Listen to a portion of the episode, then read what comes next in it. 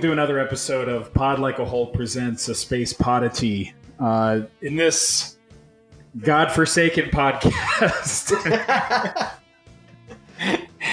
it's been cursed. I think we hit at least. Uh, it's it's turning into thinner. Uh, okay, folks, we'll we'll tell you a little backstory after I get to this intro. But uh, this is the David Bowie podcast, the the only David Bowie podcast that should exist. Um, it's three guys in their late thirties uh, talking about one of their icons. So, Pod Like a Hole, a space podity. If you're now just joining us, as we are pretty much like 20 to 23 episodes into this season, we talk about David Bowie's discography in random order uh, by rolling the intrepid diamond dice. Uh, on this episode, we landed on Bowie's 23rd studio album released in 2003, Reality. So that's what we'll be discussing this evening. This is your host, Mark, and I'm always joined with my fellow co creators and co hosts, Stephen Earle and Eric Monroe. Boys, how you doing? Great. It's so it's so refreshing to have a conversation um, without the video feed going at the same time. I don't have to look at either of you. You don't have to look at me. Wonderful. Since we last met and recorded an episode together, I've been through a lot. My name now is Jackie Daytona. That- that's a pop culture joke. Google it, f- friends, Yeah. if you if you don't know who that is. Um, the reason I said Godforsaken, it took us uh, probably about an hour to get this all set up, um, and by the recording, we were only two minutes and twenty seconds into this recording. Uh, but for whatever reason, the Godforsaken platform that we're choosing to do this remotely, um, it was like taming a bear. It just couldn't be held down. Uh, but thankfully, I think we uh, shook out the the kinks and the and the and the blinks and whatever that Spaceballs Sir, engineer was what's wrong? talking I've about. lost the bleeps, I've lost the sweeps, and I've lost the creeps. The what? The what? And the what? You know, the bleeps, the sweeps, and the creeps. Um, My the- my theory is that since everybody is being, well, the responsible ones, not the idiots that want to have protests over opening things up, is doing everything socially distant. That uh, at, at a certain point, uh, companies uh, that can't afford Zoom are using Ringr, which is what we use. So I imagine, like uh, you know, the uh, TJ Maxx conference calls are all being on Ringr, and it's it's maxing out their uh, their bandwidth.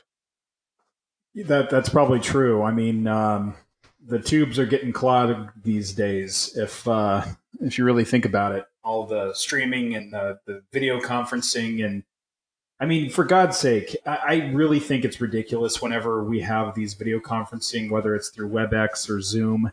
Um, just the the the sheer guilt of always having to be on camera. Um, that's for the birds. If if you're an employer out there who requires their employees to be on camera, um, you're a tool of the devil. All that's all I'll say. Tool Yeah, my, of uh, the my- devil. my company has uh, maybe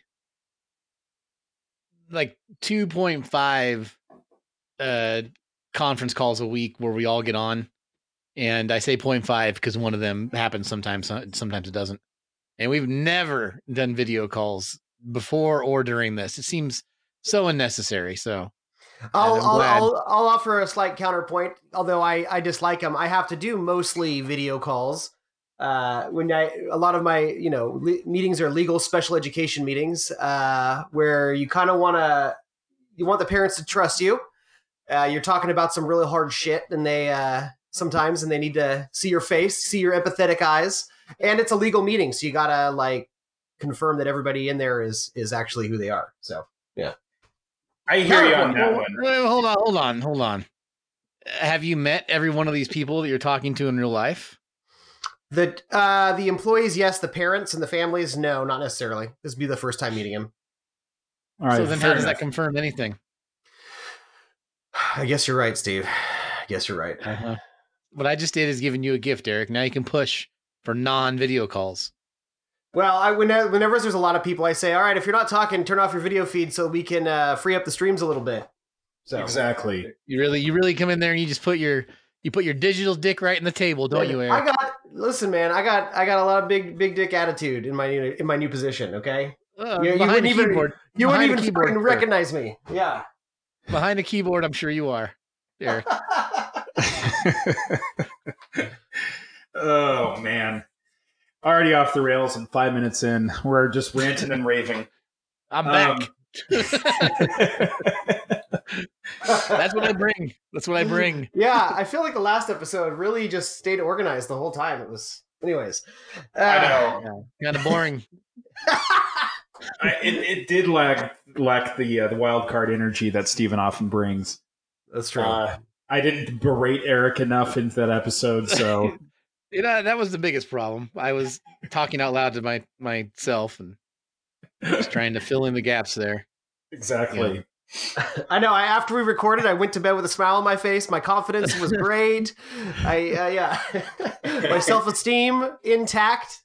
Yeah. Higher than ever. Exactly. I did want to Um, make one comment. Uh, I guess I could have written, written a letter, another letter to you, but um, I, I did. I, I actually I was ready to fire off a text to Eric when he when he was comparing uh mid '90s to kids, but then he then he steered himself in the right direction and said it really wasn't like kids. But there was about a good 15 seconds where I was going to text him about it. Oh man, I do not like I do not like the movie Kids. That's why I just uh, sure. No. Despise It's, f- It- far it- superior. it's not it's got good. some. It's got something to say, and it's got a heart. Kids says it has a message, but it's really just exploitative.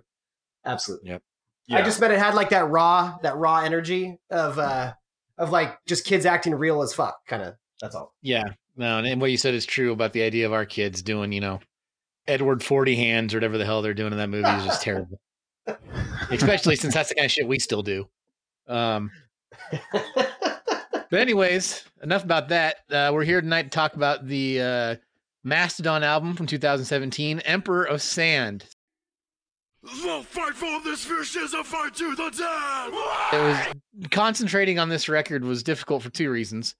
One is that if you don't concentrate on it, it's hard to absorb it. I'll explain more later. And the other is is that I've just been going down during quarantine. For me, I've latched on to certain bands, and they really, it's like during these times you want comfort food at all times. And so if you're like, oh shit, this is really working for me now, you stick with it. And so I had I had a White Stripes phase, a Mastodon phase, a Queens of the Stone Age phase, and just for weeks on end, those would be the only bands I really listened to. So when you have a podcast where you have to do homework, it's difficult, which is why I was not in the last episode. I would have phoned it in, uh, literally and figuratively. So I'm here now. yeah.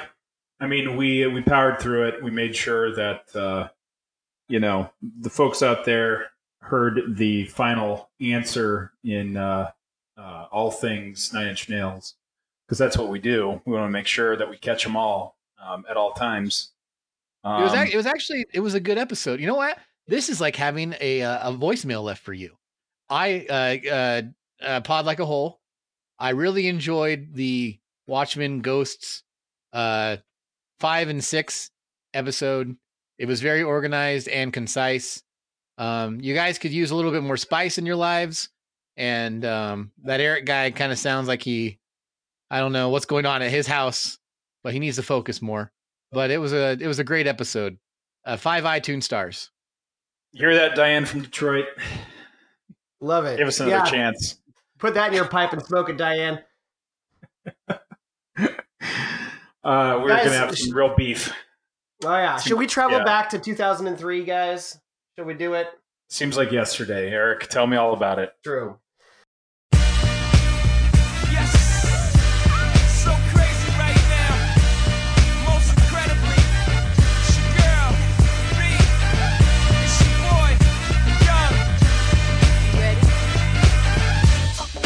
That's true. We even- 2000 we're talking about we're talking about reality tonight. Have we even mentioned that?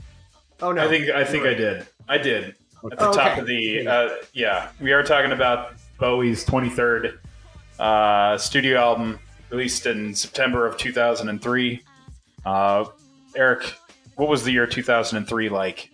Right, 2003. Um, you were still living in the shadow of 9/11. Um, a lot of it was happening in the news with with uh, President George W. Bush was involving his uh, military actions um, kind of in the wake of 9 11.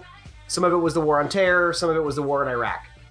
Um, you also started getting a lot of uh, there's a lot of paranoia around uh, Patriot Act and some of the stuff that Homeland Security was doing. Um, of course, New York was still uh, picking up the pieces, um, but they were bouncing back and they were they were they were looking pretty strong in the news. Um, some big things that happened. Saddam Hussein was captured. Um, you had the classic George W. Bush standing on the uh, standing on the the giant uh, cruise cruiser ship with the mission accomplished, stating that all the major action in Iraq was was over, which of course was just a photo op and not true. Uh, locally here in California, uh, Governor Gray Davis was recalled, which I which upon reading that I suddenly remembered it, and Arnold Schwarzenegger was elected governor. Um, yeah, you, hey, not to interrupt there, but no, you're, you're uh, good. Yeah, I believe me and you, Eric, we were going to Sac State during this time, and they actually held the uh, gubernatorial debates on campus, and Arnold Schwarzenegger and his entourage showed up because they were going to do the debate. Oh yeah, You remember that? that's right. We were on campus, and uh, we were going to watch it. I think in that round table pizza. Um, that You round guys, know what you, know, you, you guys know what that means? Is it also on campus was Cruz Bustamante? that's right. You know, it's so it's so funny at the time how we were like, oh my god, what a Rest circus! peace, Schwarzenegger's Cruz. our governor, and now uh now we'd, we'd kill for him to be president. It'd just Right. be amazing. You know, I gotta Uh, admit, like at the time, I was rolling my eyes, like who could vote for this man? I didn't vote for him. I'll be honest with you. Um, I mean, not to say that Gray Davis was any shining light of, uh, uh, you know, a Democratic beacon. no, Um, but I gu- California was in a budget crisis, a huge budget crisis that uh, that year. Not like anything like we're going to be in this year, but it, it, yeah, it was a huge one. But all things considered, I mean, Schwarzenegger wasn't a bad governor. If you really kind of look at the whole, I mean, he's very moderate in his policy, and you know, the feud that he has with Trump is, you know, it's a sight Yeah. to behold, and you know, more Republicans like that, please. No, nine times out of ten, yeah. when somebody says they're socially uh, they're socially liberal but fiscally conservative, I have to call BS because you can't really believe in social progress unless you can you can fis- fiscally pay for social programs. Sure. But uh, but Schwarzenegger was a was maybe a maybe an exception. Yes. Well, I mean, you see him now with his ponies he lives with. He's a he's transcended everything. So much like you know the man the man we forgave him to an extent for I mean it's not didn't cheat on us uh, shenanigans with his uh, maid and having the kid out of wedlock. You know, so it takes a lot to be able to get to to weather that. Uh, comparably, it reminds me of how Fred Willard jerked off in the theater and got caught, and we all just shrugged and said, "Ah, that's just Fred." Shit. And may he rest in may he Yeah. rest in peace. I do remember Yeah. that. Good old Fred Yeah. Willard. Yeah. And so did Paul Reubens, and he's an American treasure. Listen, that's what those theaters are for. Okay, It's true. they only Uh, yeah, rest in peace, Fred Willard and uh, Jerry Stiller this week. That's right, man. So I lost a couple uh, good uh, good uh, OG funny men. Uh, well, speaking of uh, pop culture, I guess uh, 2003 actually was a pretty good year for pop culture. Not so much uh, music. Uh, some of our music is we got Limp Bizkit's, Chocolate Starfish, and Hot Dog Flavored Water, the worst album title probably of all time. I'll take any disagreements on that from you two before I move on. Uh, no, it's uh, pretty bad. It's a bad one. It's like they were trying so hard they weren't trying. Right. Um, you know, you had uh, Blink 182 was still big. Um, you know, Evanescence, Travis, uh, Coldplay. Yeah, we've, talked, we've, we've talked about how I'm, I'm, I'm one of my old buddies is a the bass player for Evanescence, right? Yep, yep, yep. Yeah, Yeah. It's so weird to me. right, Anyways, right. Uh, Pink. Pink was big. Norah Jones, like, she's fine. Um, Coldplay is one of those bands. I guess they're the most respectable, but I just I can't even I can't even listen to Coldplay. I yeah I, I won't even get started on, on them. It's just They're just- very, very boring. They're almost as boring as Sugar Royce.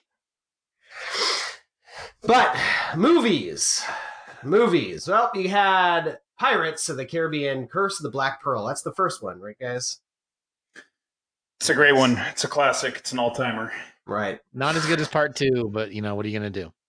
That's correct, Steve. That is correct. Hmm. Dead Man's Chest, Davy Jones, the whole thing. It's it's uh, it's a treat for everyone. Gore Verbinski's fun, man. I, you know, Gore Verbinski was supposed to make a Bioshock movie. He sure was. And apparently, the script landed on uh, Scott Wampler's desk, and he apparently cried when he read it. So uh, That Yeah. doesn't take much to make that guy cry. that's true. Uh, we also got the uh, Matrix Reloaded. Uh, we got Return of the King. Ah, you know, it's a shame. I have not made time to watch the trilogy during this quarantine. Feel like it's prime time. What are you gonna do? That would mean that this was the year that Steve and Eric enjoyed some mind expanding chocolates and uh, traversed across downtown Sacramento after watching the first two extended editions until like three in the morning, slept for five hours, took the mind expanding chocolates, walked across town, and watched Return of the King. And Eric just cackled with laughter the whole movie. It, it, one of the many defining experiences of my friendship with Eric was looking over at him, and like he really thought at the end of that movie, if that if that damn ring didn't go in that volcano, we were really gonna die. Yeah. was- was- like he really was just in fear of uh, Oh, you know oh the, yeah. the the cackling from earlier turned into the just Sheer terror. calling for his lip. Yeah, it was bad, Oh. man. Oh boy. Uh yeah, and then uh as far as uh oh, we got Bad Boys too that year. Bad Boys 2. Oh boy, have you have you watched Bad Boys for Life yet? Not yet. Not Yeah, yet. you I you know I I've only seen Bad Boys two once, and it was on DVD, and it was probably in the year two thousand and three, and I remember nothing of that film. So eventually, I'm just going to need to do a quick run through because I do have some fond memories of part one. Oh yeah, they're both good. They're all three of them are good. That second one, Eric and I have discussed this. It's, it's just it's Michael Bay just to the max. It's uh bad. Uh, you know, it's socially so socially tone deaf jokes and uh, a lot of cameras that swirl everywhere and explosions. But it's it's Yeah. it's fun. What movie do you like better uh, by Michael Bay, uh, Bad Boys or The Rock? Ugh. Oof. Don't make me For me- choose. Don't- those No, are, the, for me, those are could- the only two Michael Bay movies I can even tolerate. Oh So, yeah, or- For me, it's easy. It's Bad Boys. I just I love the the Lawrence uh, Smith chemistry. It's it, it. You're right. I mean, it's solid. Uh, but you know, Nicolas Cage just you know swinging for the fences with Sean Connery. You know, just doing his Yeah. own thing. It's right. And Ed, Ed, Har- Ed, Ed, Ed Harris's like gang of terrorists. Each one of them is a notable actor, and they're all just we are respectable terrorists. We are American hero terrorists. Like there's like they're really trying to make you feel that conflicted, conflicted feeling for each one of them Oh, as yeah. that flag ripples behind them as they have to do this awful deed. oh yeah. Anyways, Well, I'll tell you, Ah. I'll tell you this much. When I think about late, late career Sean Connery, and I think of his movies, nothing beats Entrapment with Catherine Zeta-Jones. Finding Forrester, You know, a movie I've never watched. Um, uh, and then of course, who could forget the League of Extraordinary Gentlemen? right, right. I think that's the movie that he walked out the Ah. door with, right? Like, I don't think he made a movie so. after that. Yep. Tipped his hat and said, That's all I wrote. Uh, TV. So uh, HBO was um, height of its powers as far as uh, premium television content. Sopranos was going strong. Oh yeah, Um, show I like debuted this year, Carnivàle. Um, short-lived show, but uh, it's really uh, up my alley. Um, we also had uh, you know, it's garbage like Two and a Half Men. Um, also kind of garbage that I enjoy. the OC debuted this year. Uh, I'm That's- not going to make That's your wife. I'm not gonna try to make make make that show sound good, but uh, there there's aspects that uh, appeal to the nerd inside me. Uh, Did Arrested you, guys, did, you, did you did you guys see that uh Christopher has a uh, him and, and and and the guy that played uh, Janice's second husband have a podcast watching all the Sopranos. That's gonna be great. It is great. Uh, we also got Arrest Development debuting this year. Um, I remember I checked it out because I think I've would go to bobanddavid.com all the time, and and I knew David was on it. And then Bob said he was going to be in an episode in season one, and uh, I recorded like I recorded an episode on my VHS recorder. I still had it plugged into our TV, and uh, and I knew I loved it, and I bought the DVDs, and um, still a, a favorite show of mine. Um, questionable content in the later seasons, but uh, but uh, not unwatchable. I kind of enjoy it more the more I watch it. So That was that was definitely uh, appointment viewing in our our apartment at the time. absolutely. Uh, and then uh, Comedy Central gave us a couple gems like uh, Chappelle Show and Reno 911 this year. So both both both ones I know we're all we're all fans. Yes, uh, Officer Dang Officer Dangle is uh, uh, one of the greats. Yes. And uh, that is 2003 in pop culture. That is what the palette looked like that Bowie was going to paint his new masterpiece upon. Yes, but every morning he'd wake up, and while his eggs and toast were hitting that palette, he'd look at the sports page. Oh, goddamn it. And what? What's going on in sports in the world of 2003, the world of David Bowie, where he watched the Tampa Bay Buccaneers beat the Oakland Raiders 48 to 21 in Super Bowl 37. What a beatdown. The Raiders have never recovered. And over in baseball, Sammy Sosa hit his 500th career home run off of Scott Sullivan, becoming only the 18th player in Major League Base- Baseball to hit 500 or more home runs. Remember that? Eric? Remember that, Mark? Remember Sammy Sosa? I do remember Sammy Sosa. He's not looking so good these days. No, he- it's uh, I don't know what's happening there. There, there's a whole episode of uh, was it Atlanta where they make they, they make fun of that. Yeah, in the uh, the World Series, the Florida Marlins, the Florida Marlins beat the Yankees. The Florida Marlins are one of the most boring baseball teams in the history of the sport. I do not like the Marlins. They uh, have bad colors and a bad baseball park. It's uh, I don't like those indoor fields when you when you watch or listen to a game. Everything has a weird echo to it. I don't like it. It's not good. Oh, I, I know it. And they had that crazy sculpture out in center field. It was wild. Yep. Yeah. And uh, yeah, it flashes lights and shit. Somebody hits a home run. Oh yeah. I'm a I'm a fan though of uh, things that happen when home runs are hit if it's done the right way. Like the Uh, Brewers. who's got the uh, the Brewers guy goes down the slide every time a home run happens. yes, the- who's got the foghorn? I think the Astros have the foghorn. I um, about that. the Astros have a train that starts Oh, rolling. that's right. Uh, the foghorn is the Somebody's Giants. got a foghorn. Foghorn's the Giants. Oh. yeah. Okay, that, that makes sense. Right there in the bay. And uh the Spurs beat the Nets in the NBA Finals. I'm a big Spurs fan. They're one of my uh ancillary teams that I that I cheer for. Oh, is that right? because the second, yes, uh, consistent.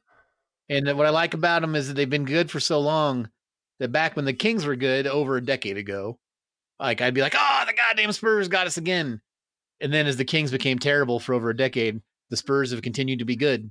And uh, it's just, you got to respect it. Continued excellence. I got two follow up questions. You ready? Number one, yes. have you started watching The Last Dance yet? No, I have not. You should do that. It's a I good. It's a good time. I know. Number two, most hated NBA team of all time for you. Hmm. No, has to be the the Lakers of the of the uh, Kobe Shaq era because they're they're what stood in the way of the Kings ever winning anything. Sure. So that's it. And not not the Lakers now. I mean, I think it's kind of like grudge like rivalries that last for years after one team excels and the other team like just flounders. It's almost sad, you know. It's like they, they don't even think about you anymore. So it's not a rivalry. Yeah. But uh, if I If I transport my mind back to the early aughts, it's definitely those early aughts Lakers. Yeah, they were tough, man. Damn them. They were tough. 2006, I want to say, was when the Kings got fucked. No, they got fucked a couple of times, but 2002 was the real. The real one that got 'em. 2002. Yes. Yes, Yeah, that's when they got the closest, and that didn't work out. Yep. Well, All right, Eric. between Eric audibly sighing all throughout the segment. uh, yeah, this this reminds me, we had some uh, some great back and forth on um, on Facebook uh, uh, where um, a uh, our show was actually shared somewhere, and uh, Chris Reed, a longtime listener, and he also runs the Nin Shirts Instagram account.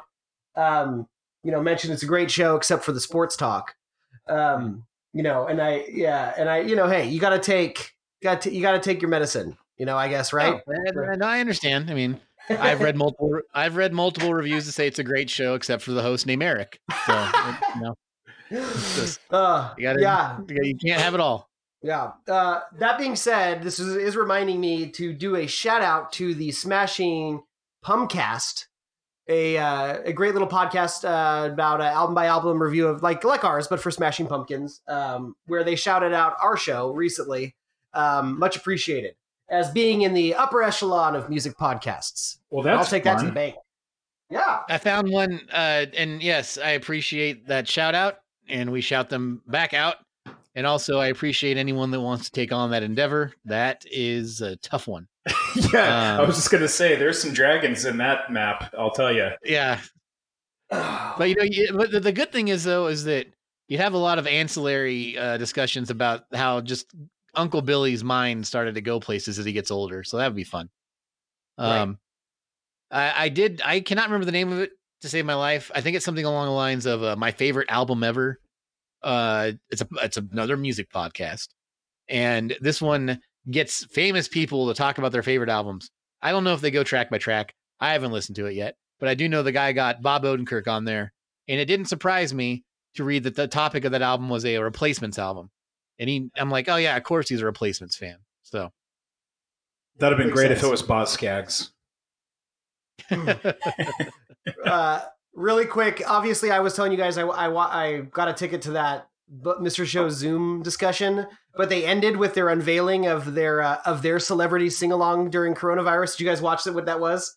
I have not was watched it. It. I know what you're. T- I know what it is. Yeah, they did eat it, and it was it was I as much as I could not be interested in any celebrity sing along for quarantine. The Eat It choice and how they are all very passionate about singing Eat It was glorious.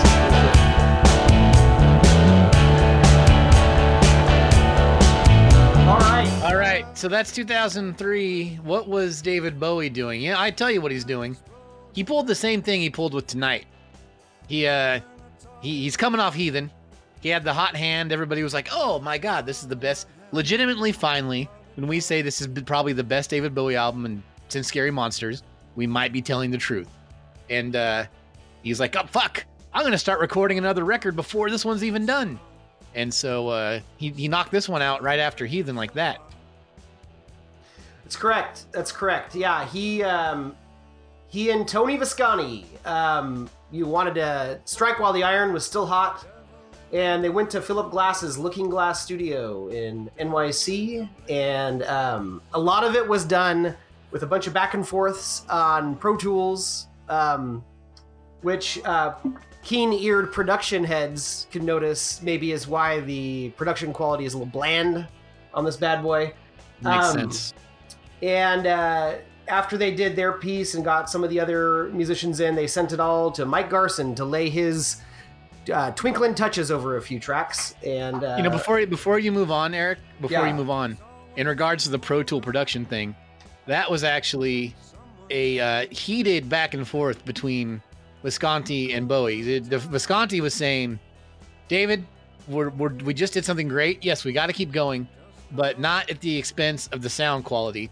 And of course, David Bowie's coming at him with this like, you know, Omikron, the Nomad Soul bullshit, where he really wants to just use technology at all costs. So that was always kind of a problem. David Bowie, he got in the Bowie net. You know, he just before things were really fleshed out, he would try to put his stamp on them. And so he wanted to move so fast that it might have been at the expense of the production.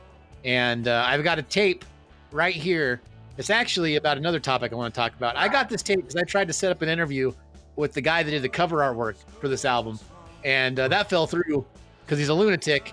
And he said, "Listen, I, I don't got time to talk to you about this artwork I made, but here's a tape of a conversation between Tony Visconti and David Bowie discussing production value.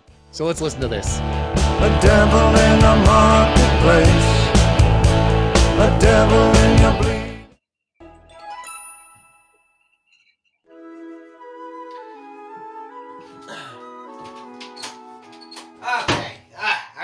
The uh, Pro Tools files all set up.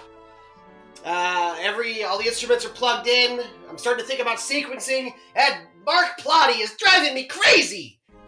David, listen to me. Are you, you hear a word I'm saying? What are you doing over there, click clacking with your video games again? I'm sorry, Tony. I didn't hear you come in. What? What are you doing here?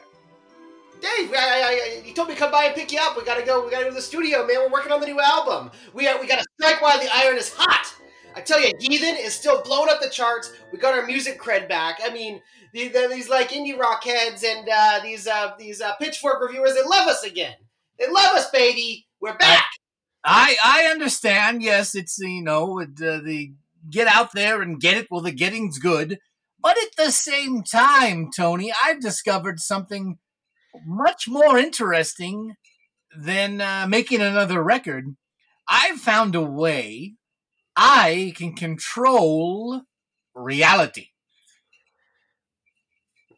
Interesting. Uh, I mean, yeah, sure. I mean, hey, you're a big pop star. You, you you drop a rock in a bucket, the whole world's gonna scream. Okay? Yeah, yeah. You can control reality with your music, baby. That's what we're doing in the car. Let's go. Let's hop in my Trans Am. No, no, Tony. What more are we doing on a record than uh, a copy of a copy? What I have found is a way to simulate life, and many others have as well. Tony, have you ever heard of The Sims? The Sims. No, no. I mean, uh, you know, hey, listen. If I if I'm out and uh, I'm out on the town with a lady and she wants to smoke some Virginia Sims, I might partake. what's what's the Sims? Very, very funny there. So, uh, you know, it is a it is a continuation of the Sin City. um, I apologize, Sim City. I know you know all about Sin City. No, Tony, Sim City. S I M. Sim City. From the 90s, it was a PC game, also on your Macintoshes, as well as the Super Nintendo. Anyhow, in Sim City, you could build the city. Essentially, playing God. Not quite like the game ActRaiser, where you actually were God, but in Sim City, you could build a city, control the city. It was a great thing. Anyhow, uh, times have changed. Technology, such things as Omikron, the Nomad Soul, have happened and have, you know, turned the game on its head. Now we have something called The Sims. And in The Sims, I have a little person. I take that person, it's quite like a talking head song.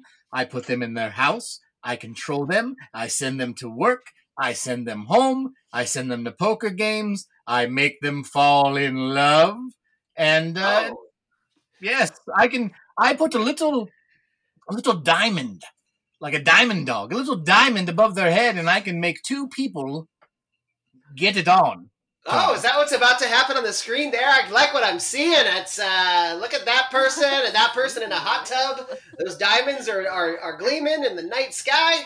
Ah, a little romance. Interesting.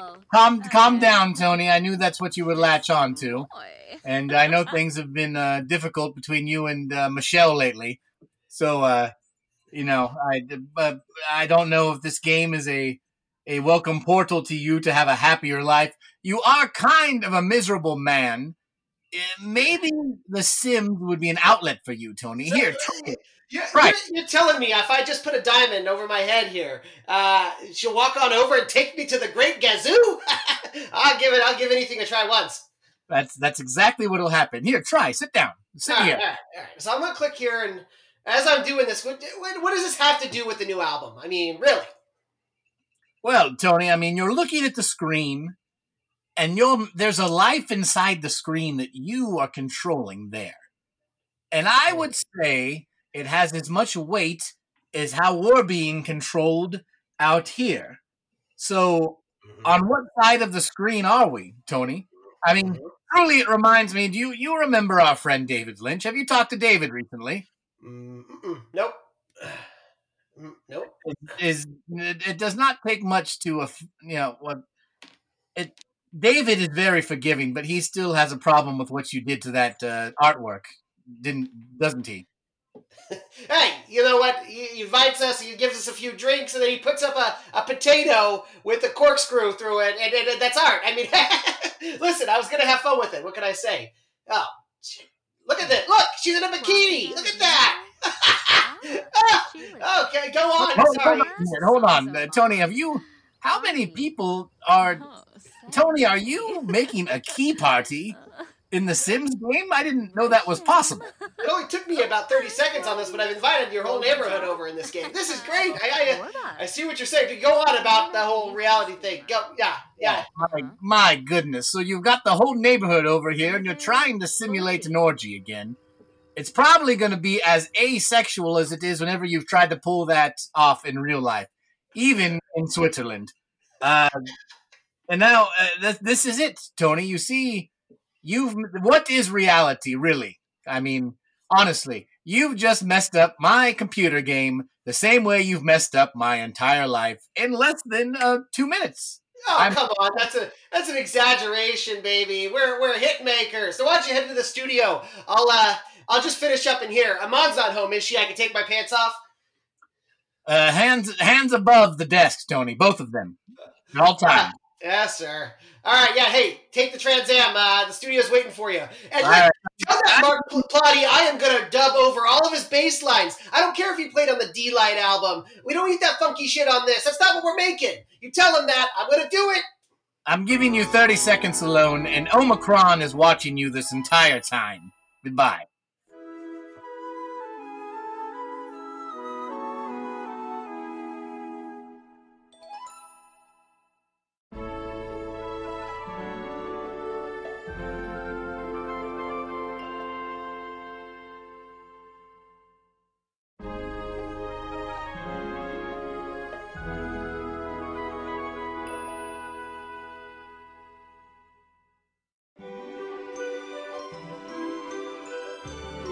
Wow, they really recorded everything, didn't they? Jeez. Yeah, they did. That's that's It's like totally fucking. Richard, like Richard Nixon in there. Jesus Christ. Yeah. So sorry, sorry to cut you off there, but you brought up the production value, Yeah. and that's exactly. I mean, that was a very big point of contention. I'm surprised they worked together after that. I'm. Um, I actually think it's pretty transparent why that artist um, did not uh, agree to your interview and sent you that tape as a distraction instead, because you would have probably asked him some pretty scathing questions about what the fuck he was thinking with that fucking artwork. Yeah, old old Jonathan Barnbrook. Yeah, that guy, motherfucker. Yeah, nice. You know, I should have known when uh, he had a uh, a, GeoCities uh, website still up that it was going to be trouble. Uh, we'll, Well- get back to that though. Well, the, the, the album, they- the album's called Reality because it's Bowie's kind of say like there is no reality anymore, um, and that's why like for the cover they had like Bowie as an anime character or like a online avatar because internet and internet culture, reality TV, it's clouded what we know as reality to be, and that was. I'd whole rather I'd rather it's my least favorite David Bowie cover, hands down. Yeah. I I think it's so bad that it actually takes away from the the quality of the record. it's just it's so bad, and uh, I'd rather have the uh, the man who sold the world original album artwork. Uh, I think that's more professional than this. What do you guys think of the reality artwork? Oh boy, it's it's rough, man. When it first uh, when I first caught wind of it, I was just like stunned because you know this man has come out with some iconic album covers, um, and then it's just something that was put together in clip art, and it was just not great. Uh, I mean, well, I'll talk about this again when we talk about our initial reactions, but uh, we were all still working at the record store at this time. And I remember when we got the big promotional posters to put up, and um, everybody was really excited for it because of Heathen. And as soon as we saw that, I remember just thinking, really? That's what we're going with on this one? So th- this was this was when Eric and I were both at Arden, I think. Yes, because I remember we unboxed the album when it dropped and spun it while we were working and um and uh it just didn't yeah, definitely didn't knock my socks off on first listen. so uh often in interviews he uh Bowie would say and sometimes um he would he would almost have like a regrettable tone to it. He would talk about this album as it, it was really a hodgepodge of just immediate ideas he wanted to put out, songs that he thought would be fun to play live. Um, obviously, like he like put himself uh, it, like wearing a guitar for a lot of the promotional stuff for this album. I mean, he wanted to present himself as like a as like a frontman for a rock band for this for this uh, album. I see it. That my notes will back up what you're saying. Yeah. Right. And uh um but he did say it's a hodgepodge. It's not like Heathen that has like a thematic through line. Like you can it's not that it's telling Heathen's telling a story, but there is a there is structure to that album. This one's like a you know, a handful of new songs, a lot of it reacting to um 9/11 in New York City after 9/11 and then like um some covers that he had planned for Pinups 2 that never happened. The the people on this record was David Bowie on everything, everything except eh, shit. He even played the drums on this one. Um, Gary Leonard on guitar. Have we had Gary Leonard, or is it Gerry Leonard? It's Gerry. Have we had him on this uh, podcast before? No, I don't think so. I mean his music. no, this is Okay. no. Earl Slick, guitar. David Torn, guitar. It seemed like a new name to me too, or maybe he was on Heathen. Uh, Mark Plati on bass guitar sometimes. Uh, uh, old. Uh, I was reading through uh, notes on this record, and Tony Visconti played a lot of uh, like demo bass parts to get song structures down. And for whatever reason, he just left him in a lot, and they kind of Billy Corgan to this Mark Plati guy to an extent. Um, he still got a credit on the album. He's still on some songs, but they intended him to be on some songs that Tony Visconti just said, "Nah, we'll just keep my bass lines." So, Sterling Campbell on drums, uh, friend of the show Mike Garson on piano, Gail Dorsey on backing vocals but not bass, and Catherine Russell on backing vocals. Uh, Tony V's on here, guitar, keyboards, bass guitar, backing vocals. Matt Chamberlain, drums on "Bring Me the Disco King" and "Fly." Mario McNutty. Mario McNulty also plays percussion on Fall Dog Bombs the Moon. And uh hero of the show, Carlos Alomar, plays guitar in one song, Fly. Which isn't even on the record. It's a B side. Uh, yeah. That's true. That's true. Uh, yeah. So, and we'll talk about about this at the end. Um, they toured heavily for this album, um, so much so it almost killed David Bowie, and uh, and a lot of people thought this was going to be the last album that he would ever put out, and it seemed that way for a while. It seemed that way for uh, ten more years, um, and uh, you can talk about how it was received, but I feel like myself included, it would have been sad if he went out with this album. But um, how how was the reception for this bad boy? So the critical reception actually uh, wasn't as harsh as we kind of tend to think it would be, because in kind of retrospect, this is not seen as one of his more solid records. Um, Entertainment Weekly did give it an average rating of about a, a C plus. Uh, the Guardian, though, did give it four out of five. Uh, Pitchfork, you know, gave it a seven point three out of ten, which is you know pretty high for Pitchfork, especially if you think about during this era of Pitchfork where they even hated the Fragile by Nine Inch Nails. Sure, Uh, but they would have given Pink's new album a ten out of ten. You bet, you bet. It's Eric is still pissed. uh, Rolling Stone uh, gave it a three and a half out of five. Um, Uncut gave it a four out of five. USA Today gave it a four out of five, or three out of four, excuse me. Uh, the BBC, though, they can't help themselves. Uh, they were pretty, um, pretty high on this whole thing, and they pulled out that old chestnut of this is the best album he's done since Scary Monsters. Um, and- Get the fuck No, out of here! Get out of here! Swear to God, they they name checked that this album and Earthling is Bowie's best album since Scary Monsters. So Uh, well, I do know. yeah, Yeah, I also read a review that said uh that said it's like the quality of scary monsters without the paranoia. I said, what? No, not at all. yep. It's I don't even see how you're saying such a thing. Yeah. And um, yeah. one thing I did notice uh, between now, Mike Garson was on Heathen, wasn't he? Was he on Heathen? Was? Um, I don't think so. I'm trying to remember any cats on piano No, on that don't. one, and yeah, I just don't, think, so. I don't think they utilized him on that So one. So what I found, what I found interesting is that this actually, uh, upon studying it, really remind. Now I liked the album, I think, better than you guys, but I do think it's kind of the same cadence of having a uh, Aladdin Sane after a Ziggy Stardust. Hmm. Very similar, similar band, similar tone, but you add Mike Garson to it. it's uh, it, it- it- it's kind of the same thing from Heathen to this. I mean, I Uh, could, I could, I could see that. Um, my initial reaction to it was um, when I heard it when it first came out was uh, that kind of the rough, almost lo-fi indie quality to Heathen immediately is gone, and it's got this like layer of shimmer and um, and gloss to the production quality. Um, which is like nails on a chalkboard to uh, to me, you know. Hey, I'm you know good production. Fuck you. That's But, uh, right. but but uh, but I do think it suffers. I, I thought at the time that it suffered from lack of personality. And while the songwriting may or may not have been have been great, there were aspects to just the overall sound um, that I never came back to this one very often. Uh, that being said, as we'll talk about, there were some high points for me and some songs that will make it on my on my you know top 100 Bowie songs. But um, yeah. Anyways, Yeah, actually, I still don't know how I feel about this album. Maybe by the end of the conversation, we will. Um, yeah, I think when it first came out, a lot of us were just high and having more David Bowie, and um, it seemed to be comparable to Heathen upon at the time.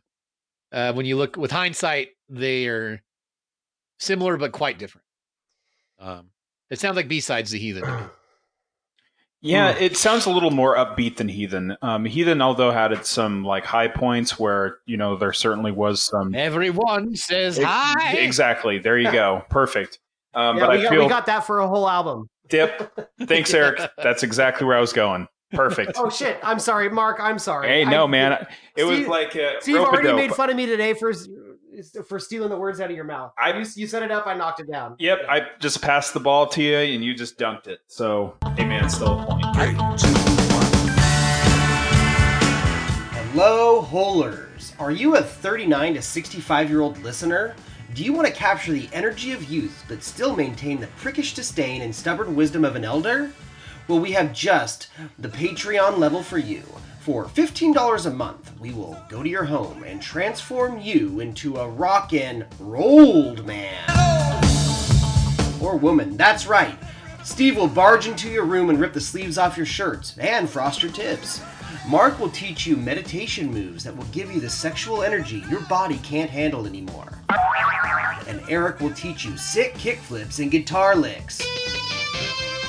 That's right, for the Patreon level of $15 a month, we will pod eye the old guys. That's right.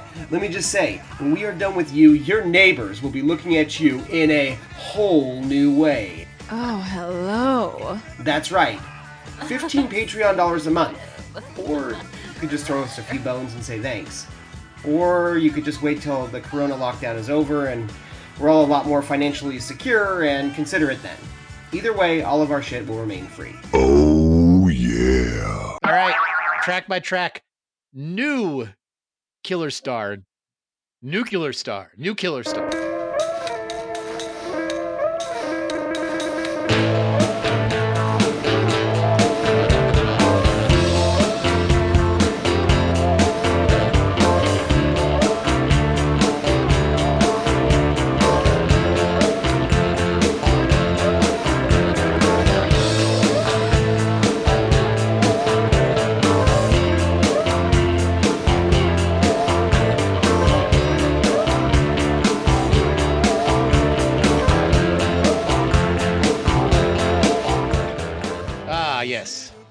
New killer star, heck of a song. If you guys don't mind, I'm gonna go listen to Blur now because that's what uh, the song wishes it was. You're 100% right. It's got a little bit of coffee and TV on it, doesn't I it? do.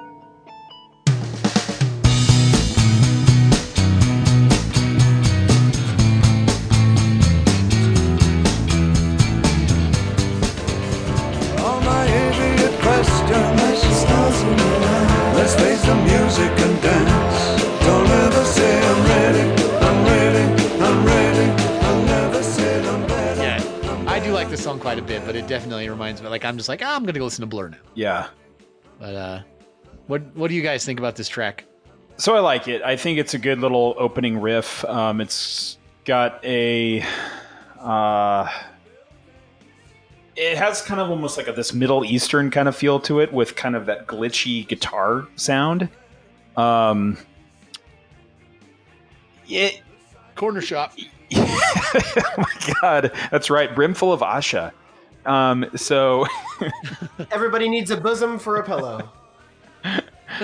good lord, That reminds me. So my uh, uh my four year old is insane right now. Um, you know, I'm, I'm working at home with him every day, and if if I'm able to get three hours away from him, I can get more done in those three hours than I can in 13 with him around. But uh, he's developed quite a bit during the pandemic, and I think it's just because he's around me hearing things all the time that I say. Anyhow, I don't know where he heard this, but and there's a point here to what Eric just said. Today he went up to my wife and just said, "Can I just see one of your boobies?" wow, he definitely got that from his old man.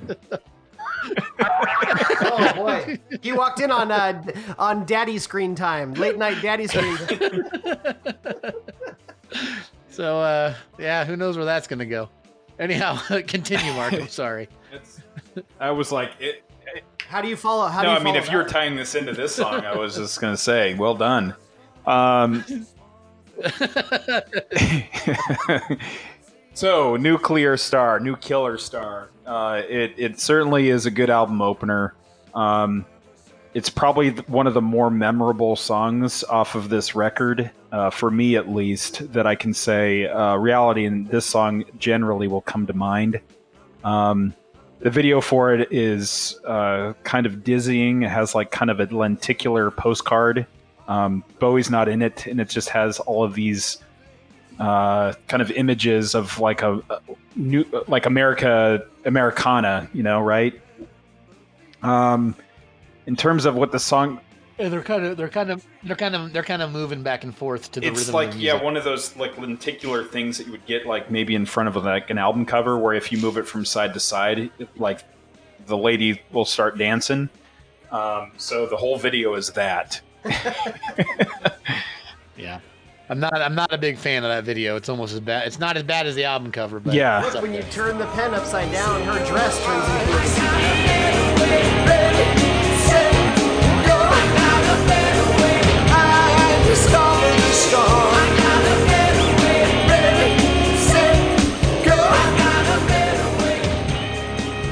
that would have been a better video. You know, I, I think that might be the only video off of this album, isn't it? Um, but anyways, that's neither here nor there. I'm just saying it's it's. I I do like this song. It's a good opening track, um, but it's not a very strong song when all things considered. If you look at David Bowie's complete output, it's just kind of like a pretty harmless rock song that does call to attention some of the influences of the time. Uh, Eric, what do you what do you think? Yeah, I, I, it's a good opener. Um, it does. This is the song that slapped me in the face, kind of initially. Um, I think I appreciate it more now than I did at the time. Just how slick, slick the production is. Um, it just feels, it feels kind of paper thin. Um, but there's something that he does on this song. He does on a few songs on here. Um, he's singing really well. In fact, his vocal melodies. Um, uh, even Tony would would would talk about in interviews that um, Bowie quit smoking right before they recorded this, and he started he started to gain some of his um, range back that he had lost. Like even though we love Heathen, he Bowie kind of knows his limits on that, so he's kind of going for more on this album. And um, this song and a couple others I'll talk about. If you just listen to his vocals, um, I don't know, they kind of hook you and they and they and they take you like all of the the from the verse to the chorus to the little bridges it's um it's a ride that is and he does a great job uh singing it. The song itself is uh is is definitely like what i was talking about before. It's that feeling of paranoia of fear but also hopefulness that was happening in new york uh just a couple years after 9-11 this came out almost two years to the day of 9-11 and and for that matter two years to the day of heathen um and it's like basically fear, but then optimism. Uh, you've got you've got lyrics like, um, you know, like uh, oh my nuclear baby, my idiot trance. Let's face the music and dance. Just kind of like you kind of have to get over it. Be around your neighbors. Um, I've ne- I'll never say I'm better. I'm better. I'm better than you. Um, there's something in there about you know about equality. Like there was, especially in New York, there was a lot of like anti uh, or like you know uh, kind of hate crimes against uh, people from you know Middle Eastern countries uh, or descents that obviously had nothing to do with terrorism. There was a lot of that going on around the country, but especially in New York. So I think that's probably a call out to that, which is you know is is nice. Um, and uh, yeah, it's just uh, I think this new killer star is this this black star, this this kind of uh, celestial uh, snowball of of fear and paranoia that's that's coming, and you can either uh, submit to it or you can get out there and embrace your neighbors, and that's that's kind of what the song is about. I, it's interesting. It's good lyrical content. Uh, it's got a great melody to it, um, but there's just something in the in the production and uh, of the song that just kind of uh, it could be it could be a little bit more. It doesn't have a lot of oomph to it, if that makes sense. But I like it. Steven? Yep, Nah, I think it's a pretty good opener. Uh, that that dana dana dana dana that that that that coffee and TV riff Oh, gets stuck in your head. It's it's yeah. It's it's not the first time that he's or, or he's he's he's aligned himself with Blur a few times in his history, and I love it every time. Every time he does it, it usually ends up in pretty great results. Or they and they've borrowed Oh, yeah. they've borrowed from him as well. Um, and Oh, definitely. If you're gonna, you know, if you're gonna, you know, Blur, Blur's a great band. Um, I think it's a fun song. It's a good opener. I like the ready, set, go. I, I like that uh, little vocal uh, flourish there. Like Eric said, I mean, yeah, his voice is a little better on this album. I think he does a couple of fun vocal tricks that we'll talk about. Um, it's a good opening track. I think it's probably the best song to open the album on this batch of songs. So they made a good choice. Um, one thing I wanted to mention uh, that we didn't really talk about was in my research, um, Nicholas Pegg, who's uh, you know biographer of Bowie's work, um, he noted that a lot of or some of this song was lifted from uh, the song "87" and, and "Cry" uh, from "Never Let Me Down."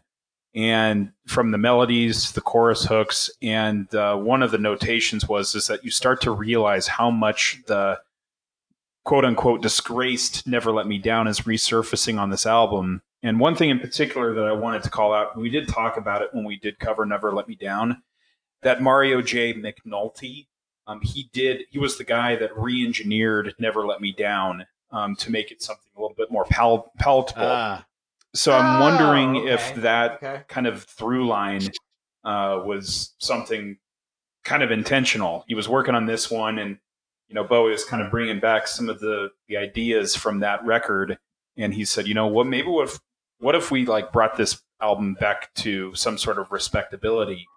Um, it's just something he couldn't have worked on. he didn't. Um, he he remixed No, it. He was he, no, they, this is yeah, this is when he re- Oh, okay. re-recorded all the music. It wasn't just a remix. Like he redid all gonna of the music um, when they he's the same- did. he's two uh, years older than us. no, no, no. When they did uh, when Would have been ten. Bowie did uh, that iSelect compilation, Yes, and all right. that's Yeah, and yeah, that's yeah, where yeah. he worked with him on one song, and then they and then he's like, actually, let's do a whole thing of that. And it was right around this time, so yeah, hundred percent. All right. Well, shall we get to Pablo Picasso?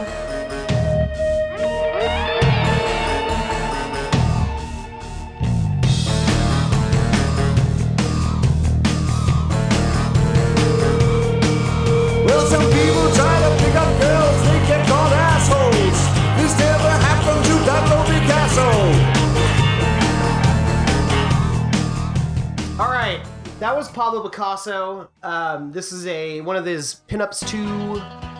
If that ever came out, he was going to put this on there. It's a cover song by the uh, Modern Lovers. He would drive down their street in his Eldorado. He could walk down your street and girls could not resist the stare. Pablo Picasso never got called an asshole. Not like you.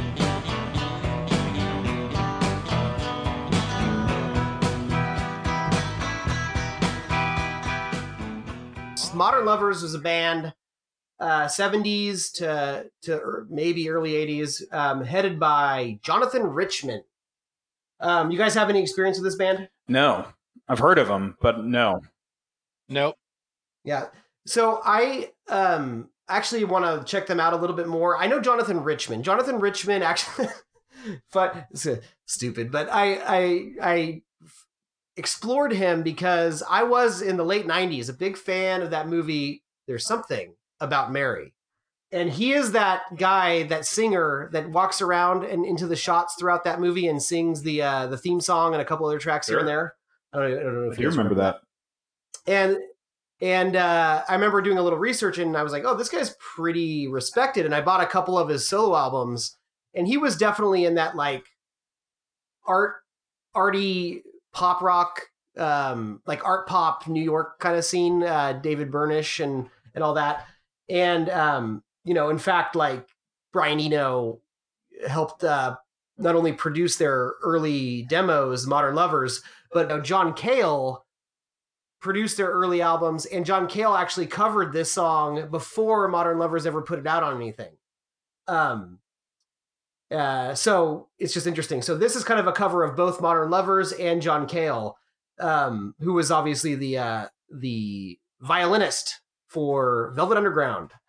Um, and Modern Lovers definitely has, from what I've heard, a Velvet Underground esque kind of sound to him with like a new romantic vocalist, which is what I would probably consider Jonathan Richman's stuff to a certain degree.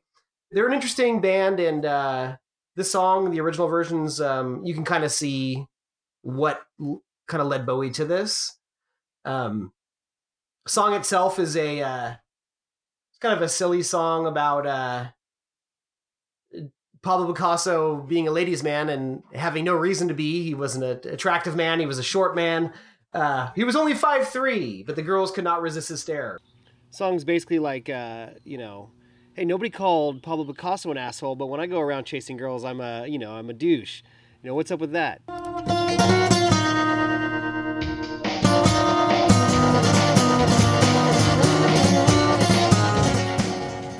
It's relatively forgetful, but once again, this is another one where Bo- Bowie's vocal melodies are um, indisputably uh, kind of infectious. And um, if nothing else gets you about the song, you can those will take you for a ride, in my opinion. So I don't know. What do you guys think about this one? So for this one, I think um, Bowie is really trying to recapture uh, some of that magic that he did for the cover of the Pixies' "Cactus" on "Heathen." Um, I think this one has a little bit more, uh, obviously, just slick production. Um, on the face of it, this song is extremely catchy. Uh, this is a, uh, I do like the gusto that Bowie is kind of singing. Um, you could definitely tell that they're having a good time both um, in the studio and whenever they do pull this one out and play it live. Um, the one thing that kind of does hold me back a little bit, it's it's kind of that old rocker kind of trying to still be young and relevant. That's the stuff that um, it can be a little cringy if you can just kind of look past it and be like, okay, you know, Bowie's obviously getting up there in age, but he's still, you know, having fun because you don't really see this balls to the wall type going for it that you do on uh, the next day and Blackstar specifically. I think he's kind of embracing where he is at in his career. Uh, you know, and I think this song, Oh yeah, yeah. That that will haunt this album, especially the next but song. uh, yes. yeah, I mean, it's kind of ironic that you think about it, where you know he's really trying to embrace, you know, kind of still being this youthful uh, spirit, and then he ends up having a pretty severe heart condition that you know really does wake him up to his mortality, and then takes a huge layoff. Uh, and I think it's a 10 year layoff before he comes out with Next Day. And he just, he comes back as a different person and a different attitude. Um, so this song I do like, uh, but at the same time, I'm also thinking of, you know, how whenever the Rolling Stones go out and play and they're still trying to, you know, really embrace the whole Mick Jagger and kind of persona, I still feel like Bowie's still trying to hang on to that a little bit too hard um, and still be relevant. But at the same time, I'm not trying to be too harsh on it. I I do enjoy this song because it is a fun song. Um, I, I did, I think, listen to the original Modern Lovers version, um, and uh, it was enjoyable. Uh, I do like kind of the faster pace of this one. Um, it's it's a harmless song. It's but it's not something that I would put on his his must listen tos. If you think about it, No, absolutely not. Absolutely not. I do appreciate that he. I never really. Th- I didn't. Before I listen, I didn't know that this was a Jonathan Richman Modern Lover song, and I do appreciate that Bowie liked it enough to to do a cover of it. I think it, I didn't ever really dawned on me that that'd be a, kind of a, a perfect match. But you're right. It, the the song itself was kind of edgy when it came out, and and where Bowie's at on this album, Bowie would get edgy again, like you said in his career. But on this, what the sounds that he's the paints that he's painting with in this album don't don't get to the don't get there. right? all. So this is it does sound a little it does sound a little stale by the time you get to verse two. Right. Um, I think Stephen uh, did step away, so let's go ahead and keep it moving to Yeah, yeah. Never Get Old.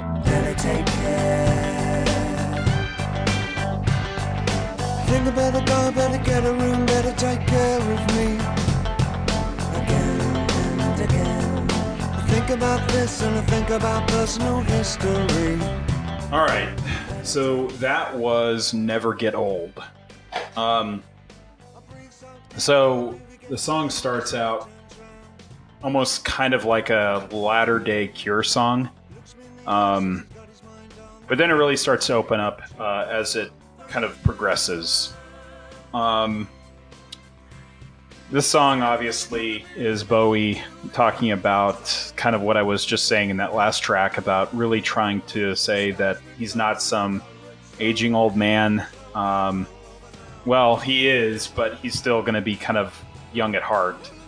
Uh, as Bowie put it, he said it's about a petulant 56 year old. Um, Bowie added to The Sun, there's an image of a petulant rock singer sitting in a half darkened room saying, I'm not going to get old. I thought it was a funny image and I had to write it before someone else my age did. Um, after all, this sort of get off the stage, old man warfare was in great part intragenerational. It was late baby boomers attacking early baby boomers. Today, we're a generation of angry old men. Um, so, the song itself, it sounds pretty slick. You've got, uh, you know, some top notch drumming and guitar playing. Um, but I think it really shines um, in the choruses. Um, I don't mind this song, to be honest with you, even though some of the criticisms I had for Pablo Picasso. Um, again, it's just kind of showing you the the production value. Um, it's really going for a more kind of accessible sound than I think what we were used to in kind of David Bowie's latter day career. Right.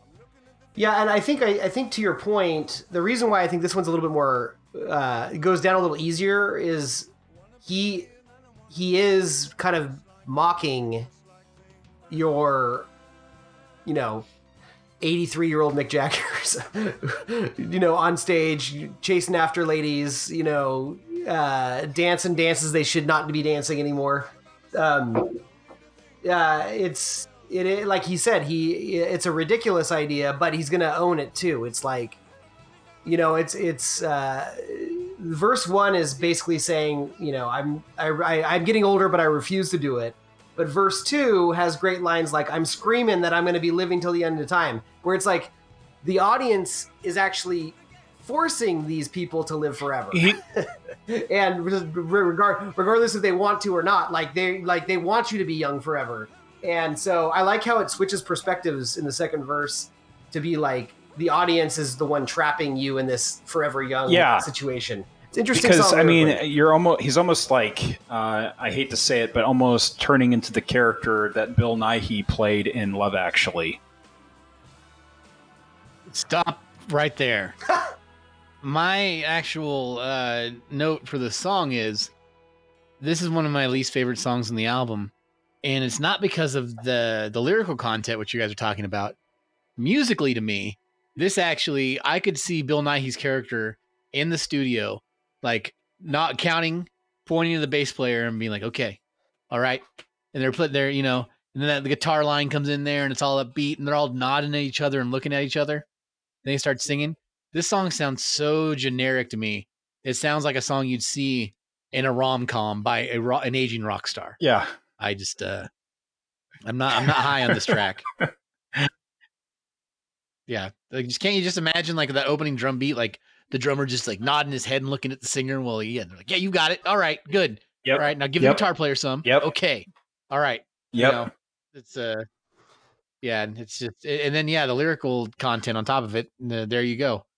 So Uh, yeah, I, it's it's one of those weird uh, conundrums because lyrically it's kind of mocking that, but it would be something if the music still had some I don't know edginess to it or was in on the joke. But the music, yeah, the music is pretty generic in this, and um, and on a lot of songs in this album, which um, vocally, lyrically, there's a lot of good stuff happening on this album, but the production and and kind of what the band's doing just kind of zaps it of of of authenticity and character unfortunately one thing I would like to see that I did not watch, did either of you look up the uh the mineral water commercial that this song appeared in? I did not. No, I had no idea. I did not know yes, for uh, in France for Vittel mineral water. Uh, Bowie appeared in a commercial directed by uh, Julian Schnabel, and uh, he he's in it. He's going from room to room, and he's running into various younger Bowies. The uh, you know Ziggy, Ashes to Ashes, oh i have White Duke. i have seen that okay uh, i Oh, yeah? completely forgot about that yeah yeah yeah that would that would that made its way around the internets at some point in the last few years but yeah that's uh It was for this song. okay all right You say it was for a Yeah. water commercial, like Uh, a mineral, water. commercial, Yeah, yeah. You know, there's a song on here, or there's uh, on this on this album that is literally called "Looking for Water." that would have been better yeah Going from room to room looking for water. Oh, Yeah. No, it's another, you know, Bowie writes about time and aging a lot, and this is another one of those. But this is a little bit uh you know, this is this isn't up there with the changes or time or anything. This is a, a weird little upbeat number that just sounds really plastic to me. yeah, Sorry. Sorry, David. We're gonna move on. It's true. All right, let's go ahead and go into the loneliest guy. Empty smell metal Weeds between buildings. Pictures on my hard drive But I'm the luckiest guy. Not the loneliest guy Loneliest guy. Is this a cover? it's not No, that's a It's bowie not- original No, Yeah. Well, I wish it was a cover because this song puts me to sleep, and I do not know why it's so long. it's how long is this bad boy? It's only like it's only like four, Four and a half minutes. minutes. long, but it's but I hear you though. It should be two minutes long if you Oh. ask me. It did. It doesn't have much to say, and it tries to say it for twice as long as it should. this is So this is the one that has a whole lot of atmospherics and uh, has. And, I- Uh, and I, I do like that. No, it has this. It's got the mea- it kind of meanders, but it does have some like space atmosphere over some Garson pianos, um, but not enough to hook me. And it sounds like Eric likes I, it this is more my, than I do. this is my second favorite song on the album. I uh yeah, this is shit, guys. Am I gonna like ours? Like, I, I I I like this. I actually like this song a lot. Um, it's uh, yeah. There's there is a lot of atmosphere to it. Garson pianos are doing some cool stuff. Um, the lyrics are you know uh, painting this picture. Is it just post 9/11? Is it post-apocalyptic? You know, streets damp and warm, empty smell metal, weeds between buildings, pictures on my hard drive. Um, and then like he's a, a you kind of acknowledge the things that you have though. I'm not the loneliest guy i'm the luckiest guy. Um all the pages that have turned all the errors left unlearned just kind of like uh uh yeah, that little bit of uh, of of uh, regret um for the things you you uh kind of haven't gotten to do uh haven't haven't learned from. Um I, I think his vocals are top notch in this song. This is one of those examples of just him singing like we haven't heard him sing in a long time. And I like the atmosphere. This is one of the few songs that has personality on this album. It's it's um it's got production that has layers to it. Uh, I like it a lot. And this is one of the songs on uh, the reality tour that um, they drop down these big roots from the ceiling and he's singing through them and it's uh, it's uh, glorious to watch him sing this song. Uh, I like this song a lot. Interesting. I'm, I'm a little bit more on Steve's side of things. I think that it may have been a little bit more impactful if it was just a little bit shorter, if it was a transition song. Uh, apparently, Lou Reed was a big fan of this song as well. Um, but it's no perfect day, if you ask me. And I think, you know, if you really are looking for a, a song that is really trying to be an emotional piece uh, that is driven by piano, that's that's the song to look to. Um, but I mean, his vocal performance is is good. Um, you know, it, it tends to get a little shaky, and I think it's kind of meant to kind of uh, convey the um, the fragility of the emotions of this particular character that he's uh, portraying. Um, and uh, yeah, it just it just kind of washes over me without any sort of um, okay, are we kind of done with this set piece? And I mean, minimalism is good, um, but I just I kind of like the songs to take you somewhere. And this is just you're living in the atmosphere of it, and Bowie's vocal, uh, just kind of that longing vocal. Um, I just if it, I, I felt if it wanted to be a little bit more impactful, it would have been a good song to transition into something that had a little bit more dynamics. Um, but it just, I think it goes a little too long um, for it to not really go anywhere um, musically. I would say. Maybe I'm guilty of judging it based on the rest of this album as opposed to just good Bowie songs because I feel like there's more to this song than, and this song does go more places than most of the songs on this album. Um, I don't know. I just, I just feel like there's more to it than than than a lot of than a lot of this album. So And it's just so I think every- weirdly. I think every- go ahead, Steve. Go ahead. I think just everything that they tried to do in this song, they do better on the closing tracks. They just should have just not bothered.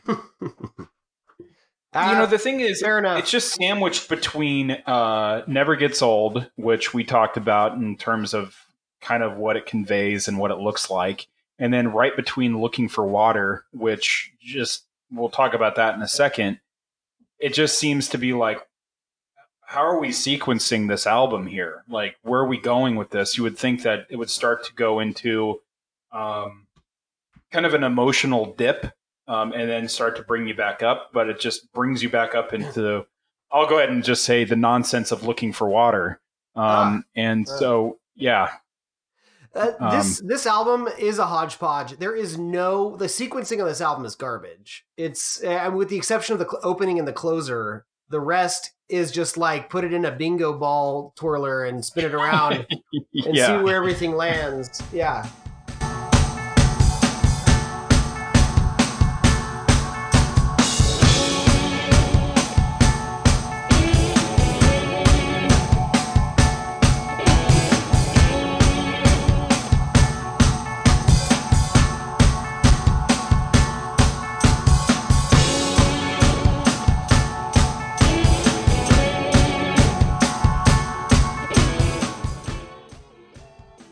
You were saying about looking for water.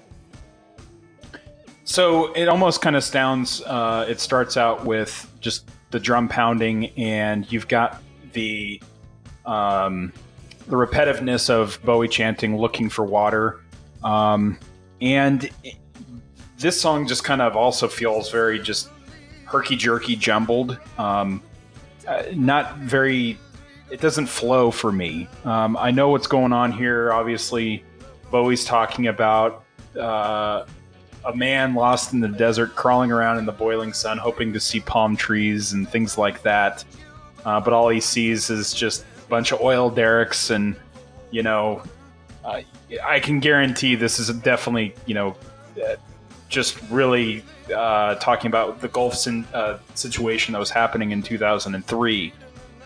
Um, so I don't know. It's musically, it just it tries to be too little busy. Um, and it just kind of, I don't know, gets a little annoying for me. Uh, what did you guys think about it? I um weirdly, I, I I'm not gonna say I like this song, but this is the last song that I find at least a little bit interesting until the closer uh, for me. Like this this this is the la- like the diving board into a drought uh, on this album for me. um, Nice, nice choice of words considering the Yeah. song. yeah, I disagree with you, but interesting. Yeah, I, I think the music is is interesting. There's there's a little noisy chunkiness to it that I enjoy. Um, you're right, the lyrics are repetitive. I do like what they're about. It's kind of like you're looking for sustenance, but all we have is like the excesses of of modern world capitalism, all that kind of stuff. It, it I do enjoy it. I think musically it does sound more like next day kind of music, uh, which I appreciate. Which I, that album has, you know, more character in a single fingernail than this has in the whole on the in the whole album. But um, anyways, I, I can get through, through the song just fine, and then it just and then it just drops you off into the into the, the shallow.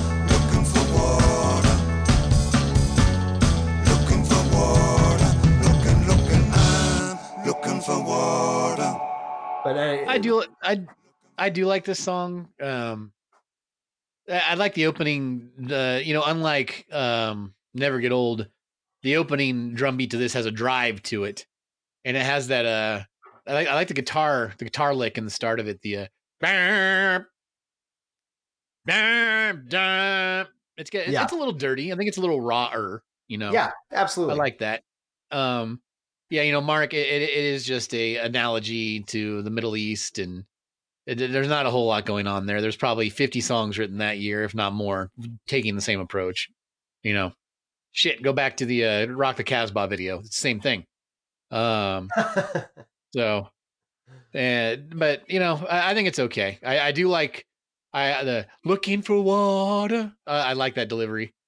Um, like I said, he does some weird vocal ticks on this album. So I do 100% agree with Eric's point about it very uh, it being very reminiscent of the next day, uh, like specifically like "Boss of Me" and "Dancing Dancing Out in Space," uh, two songs that I also was a little bit waffling on, um, but that's that's actually a pretty insightful uh, connection there, and I agree with that. oh, thank you kindly. I'll speak about I'll speak about the next day on another song on here.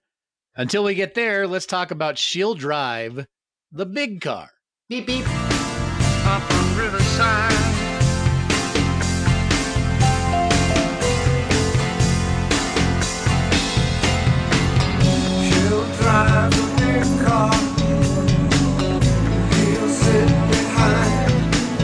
She'll Drive the Big Car. I actually ended up liking this song a lot more than I remember. I don't even know if I remember this song. But uh, doing the podcast, I ended up, this was one of my top, I don't know, four songs on the album, believe it or not. Uh, I like She'll Drive the Big Car. Eric, can you tell me what the song is even supposed to be about? Yeah, yeah. So, uh, uh, reading the Pushing Ahead of the Dame website, um, it makes a lot of connections to his writing style in this song, Two Hours, which Hours was a collection of of um, songs, like character songs, like songs about people, everyday people kind of thing. this is kind of like that. It's about a it's about a housewife who, you know, used to be like a hippie, free spirit kind of person, and then um, gets locked down in the uh, in the kind of oppressiveness of, uh, of suburbs, and she like finally loses it and and just runs away, takes the kids and runs away, um, and uh, she drives off um, uh, while her husband's asleep, and she's she's escaping. Um, are they running away? Is she driving towards death? You don't know. It's it's it's got uh, callbacks to uh, shout just a little bit louder now, but just a little bit angry now. Um, stuff like that in there, which is kind of fun. Um, I enjoyed this song more when I read the lyrics. It does tell a good story, absolutely. Um, as for like, I found the music to be kind of forgettable.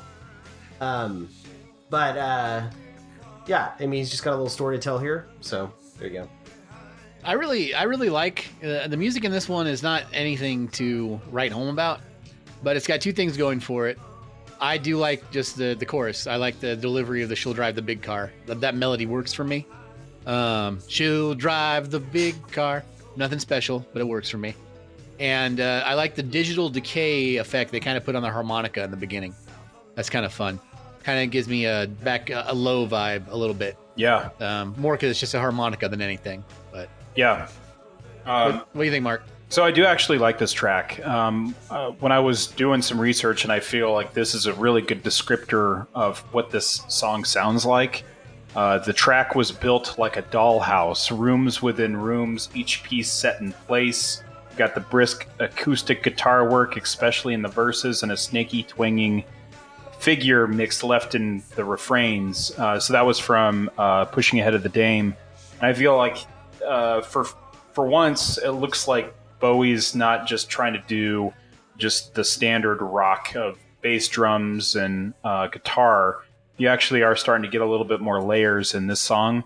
Um, and, you know, I like him when he's kind of a little bit more creative and putting some layers into his songs, uh, kind of what he was essentially known for in his 70s work. Um, lyrically, it's a fun little, it's an interesting story. I wouldn't say it's a fun story, but it's an interesting story that uh, keeps me engaged all throughout the song. Um, so actually, I, I, give this song probably some really high marks, um, uh, just for some of the callbacks of you know that get a little bit louder now, that shout, and you got a little bit of that kind of doo wop Motown thing going on, um, and then yeah, it's it hangs well. The whole song hangs well together. Were you guys like me? Did you remember this song even existed before you did the podcast again? Nope, had no, No. idea I ever heard it. Yeah, same here.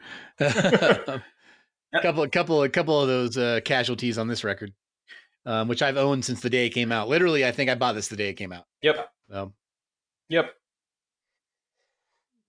all right, what's next, Eric? Oh, we got a song called Days.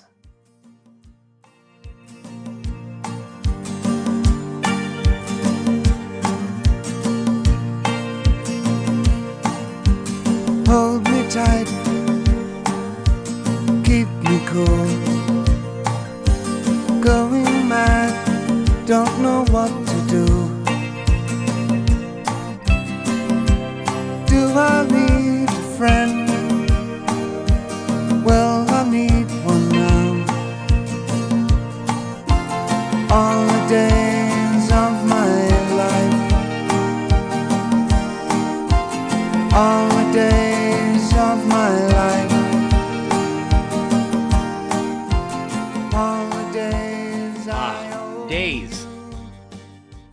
Song, I put this song in the same folder that I put a song off of the next day. I can't remember the name of it. It's a motif I like. It's something that Mark brought up once. This is uh, Homer driving on the street in his bed, going to going to sleep music, and he looks up at the moon. And he like winks at the moon. That's right. It's got this is one of those this is one of those songs for me, but I I do like those songs sometimes. And I also like another thing. Maybe it's because I'm the only one of us, and probably the only person in our social circle has never been to Hawaii. Um, it's kind of got like some like Hawaiian guitar vibes on it that I always like. when they I've never, I've never songs. been, thanks to COVID nineteen. Thank you, COVID nineteen. Um, Me and you, are a couple, couple of landlocked sons of bitches. I've never been. you know, yeah. I just I, I always gotta if I can keep Eric pulled down here with me, I'm happy. Um, no, I do I do like this song. It just I like songs that make me feel like I'm lying on a beach for some reason, which is weird because I'm not a beach guy. I like the ocean, but I don't like the beach. If you can wrap your head around that, and uh, I don't know. The, my initial thoughts of this song is I like it. What do you, uh, Mark Brandstad? What do you think about the days? So the song you're thinking about is uh, "Where Are We Now" uh, off of the next day. Okay. Um, this one has a little bit more energy, I think, behind it. Um, I do like this song as well. It's kind of got a little jaunty acoustic guitar uh, riff in there. Um, it speeds up. Uh, I don't know if it has that synth bass kind of later in the track, um, but it, it definitely makes you kind of move with it. Um, It has a little bit of a robo. About one minute in, it has like a robo beat, like a don't. don't That's right. No, no, no. that's right. I, I don't know how else to put it. I don't know what it is, but it is definitely it's a Yeah, there's a they- in beat the that comes sec- in. in the second verse. Um, the synthesizer starts mimicking what the piano and drums are doing, and it just kind of like recreates that. It's kind of cool. It's a cool little layer. And then- and also there's a s- there's a string section that comes in later, and I think that's why I like this song. And maybe you do, Mark, and we'll get to you in a second, Eric. Is because this song has more going on to it than you'd believe. If you have the patience for it, it turns out to have some depth That's right. to it. It starts out pretty relaxing. It's got a little little robo beat in it, and then they add some strings. I think it's you know nice. Yes. Yeah. Yep. Eric. Yeah, yeah, yeah. No, I, I, I get it. Um, it's it's got some good energy to it. It's it's kind of like uh, uh almost as as shoegazy as this this album gets. Um, and I like uh, you know, the song is is is sweet. It's it's a regretful song about kind of um, you know, I don't know if it's about him or how he's felt at times in his life or just about a self-centered prick, but it's like hold me tight, keep me cool, going mad, don't know what to do. Do I need a friend? Well, I need one now. Somebody who's just kind of like used people and then when they need somebody they're all alone.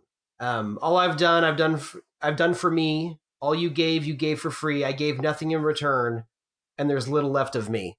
Just kind of like uh when you do everything for yourself, um, and you don't, you know, you're not doing it for other people, you know, suddenly you're you're a wisp of a of a soul, and uh, you wouldn't necessarily know that by the upbeat song, but it's it's it's some of his deepest deepest stuff in here, uh, lyrically. Um, to that, yeah, I, I feel that lyrically, and the contrast between the lyrics and the upbeatness, it could be the sequel to "Be My Wife" thirty years later. Right. Yeah. I um I actually agree with you guys like there this does actually have some interesting moments of music that happen into it. It's just um the the Sheen production uh takes some of the weight out of the song. Um but it's it's probably you know if you looked over the whole album it's probably a high point. Well, I mean, if you remember, Eric, I mean, these were the uh, these were the heady days of uh, Two and a Half Men, and Charlie Sheen could he could- Charlie Sheen could do whatever he wanted. So he got in the studio and he just produced these records. It's too oh bad. boy. He'd have only a few more years left until until uh, another round of rock bottoms. yes. Is he He's still still alive? alive. Yeah, alive. he's still with oh yeah, us. he's still, he's still he's still kicking. All right, so that's Days, and uh, that leads into the next track, which I the name of the song is ridiculous. Fall Dog bombs the moon. There's all my hands. Dog.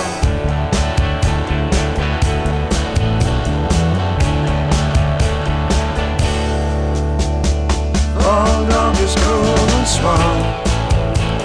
Smart time breaks the heart.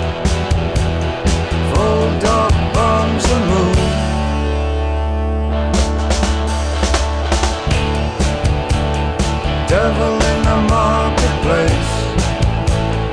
Devil in your bleeding face. Fall dog bombs the moon. What a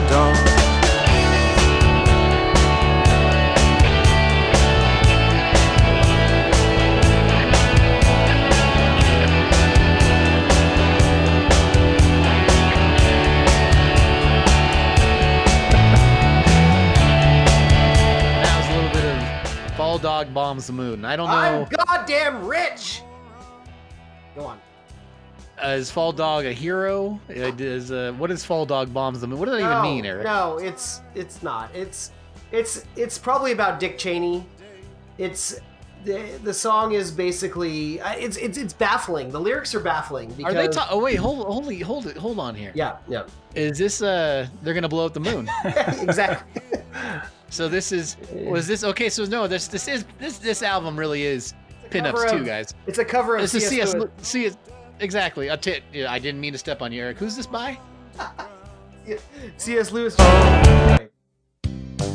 Woo! Look out, moon, America's gonna get you, gonna go kaboom. Was nice to have met you, cause you don't mess around with God's America.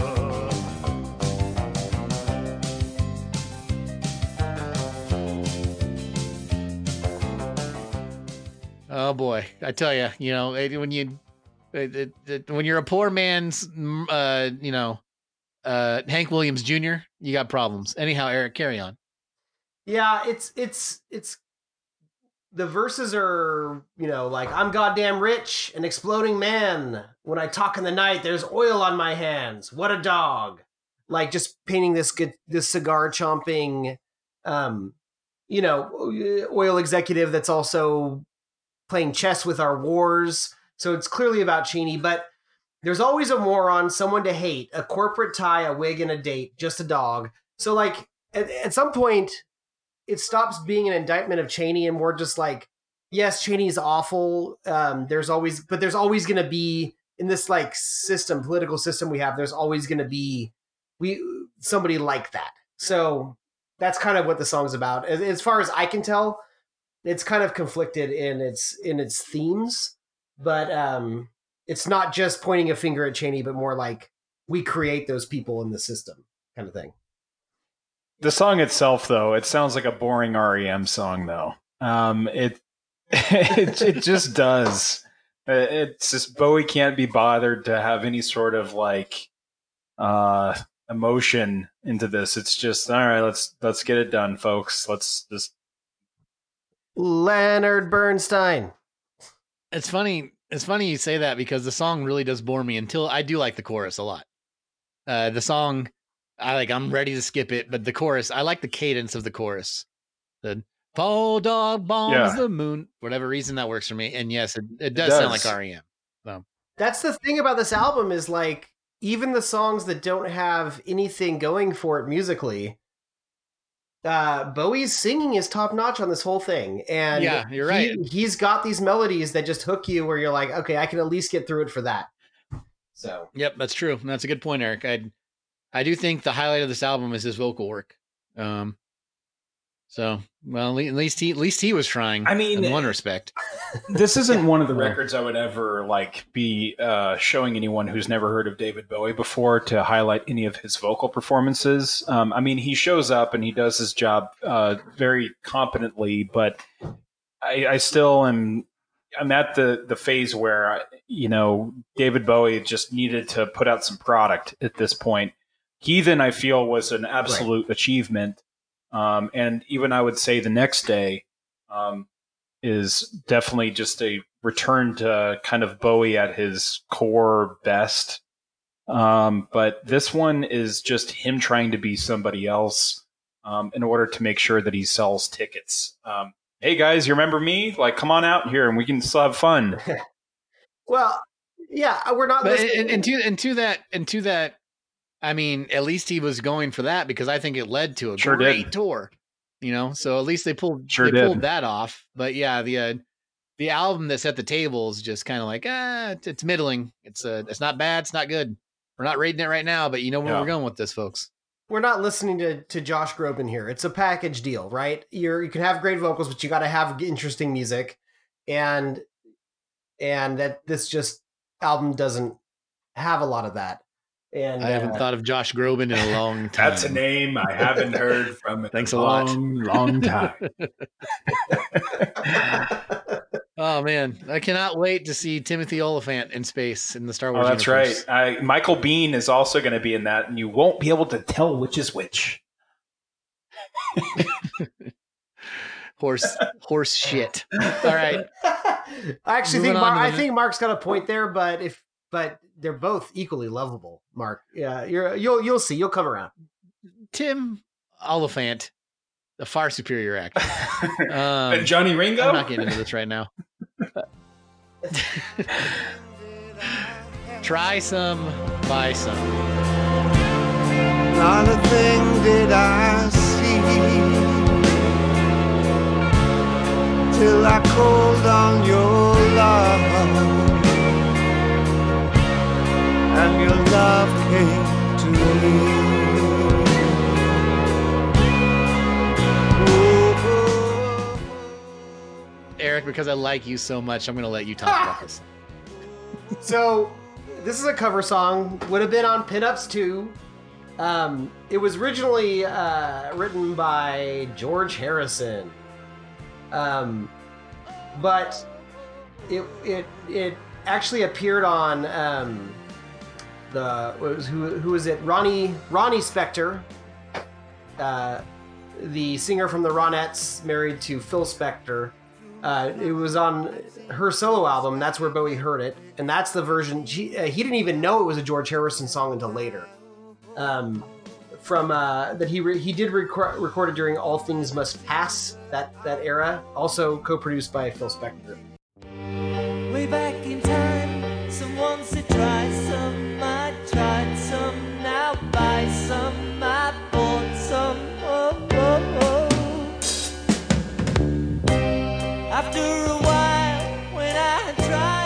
Um, and uh, you know, it's definitely like try some, buy some. It's it's slapping some lyrics across your face about uh, the material things are are but passing in these in our lives, and our souls are what's important. So the song's about. Uh, you know, I've listened to both versions of the song. I'm not crazy about either. And then uh, Bowie's version is also nothing to write home about. Um, there's a little synth going on in the background, um, and uh, I don't know. What do you What do you guys What do you guys think about the song? The the history. What do you guys think about George Harrison's version of it? Anything, anything. I don't have a lot on this. I have like very little notes on this song because I uh, sort I must have fallen asleep halfway through. So uh, apparently, yes, it was written by George Harrison. It was first released in 1971 uh, by Ronnie Spector. She was the former uh, Ronettes lead singer. Um, Bowie was pretty. Um, uh, he it, as he was promoting this record, he wanted to actually say, "For me, it was a Ronnie Spector song." Um, it never occurred to me that I was actually covering a George Harrison song. It's actually rather fitting and quite lovely that it's an unwitting tribute to George because you know George had just passed away from brain cancer um, around this time. Um, I mean, this song for me, uh, I, I don't have a much backstory in terms of listening to either George Harrison's original or even uh, Ronnie Spector's version. Um, I can talk about this one, and it sounds like a cheap harpsichord, uh, you know, banging away. Um, it just has some string sell, uh, swells and things like that, but it just kind of, again, it's kind of forgettable. I'll, I'll just be honest with you. Um, it's it's not like on Heathen where uh, what song did he cover? Oh, I'm thinking of a Neil Young song. That would be uh, "I've Been Waiting for You." oh yeah, yeah, that. Um, yeah, I mean, honestly, in Bowie's later career, where he's pulling out some covers, this is not something that I would be uh, pretty memorable for me, at least.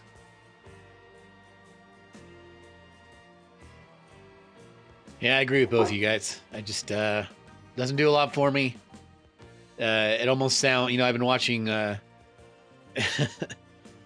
Eric and I both been watching uh Austin Powers, International Man of Mystery. and they throw in a lot of uh, the whole late 60s the Beatles are smoking hookahs the kind of music.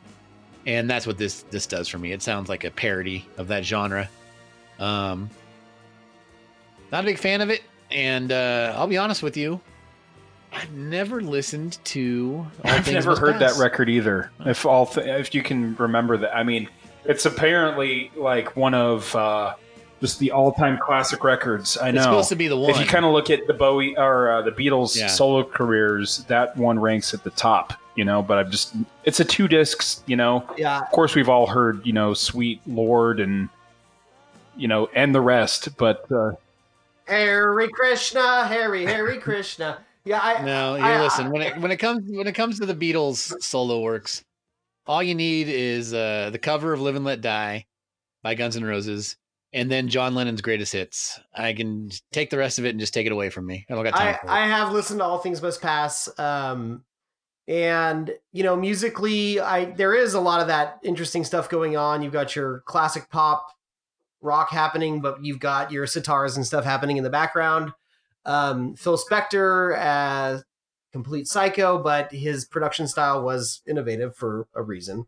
Um, uh, but yeah, I mean, it's essentially a religious album. It's it's it's it's Harry Krishna. It's it's burn all of your belongings and and uh and come to my compound. That's what Nice. that album's about, essentially. Yeah, yeah, Well, now I'm interested. yeah. Um, I had no idea. All right, try some, buy some. That's a. We will not buy what we just tried. We will move on to the closing Penultimate. track. Uh, no, we've got reality. The dis- we've got reality. Um. Oh yeah, no, you're, you're correct. We're gonna. We've got we've got this song where David Bowie tries really hard to to rock out with reality.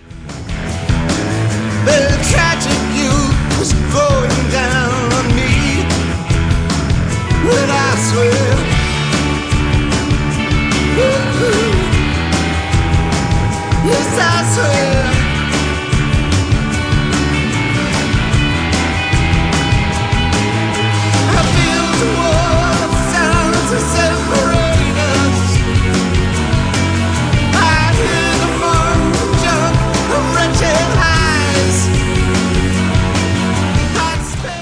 You've got uh, glowing things to say you know, all things considered, I don't mind this song, even though it's an old man shaking his ass. Um, it starts out pretty strong in the sense of it's uh, guitar crazy recording. Um, I believe they pulled this one out pretty regularly in their live performances. Um, Bowie was, you know, throwing that, shaking that little ass around. Um, but you know, it seems to work for me. I don't, I don't know. I mean, kind of going through some of the other slogs uh, in kind of the middle part of the record. Um, this one kind of wakes me up a little bit. Uh, to Eric's point, again, the sequencing on this whole album is just, I don't know what's going on here.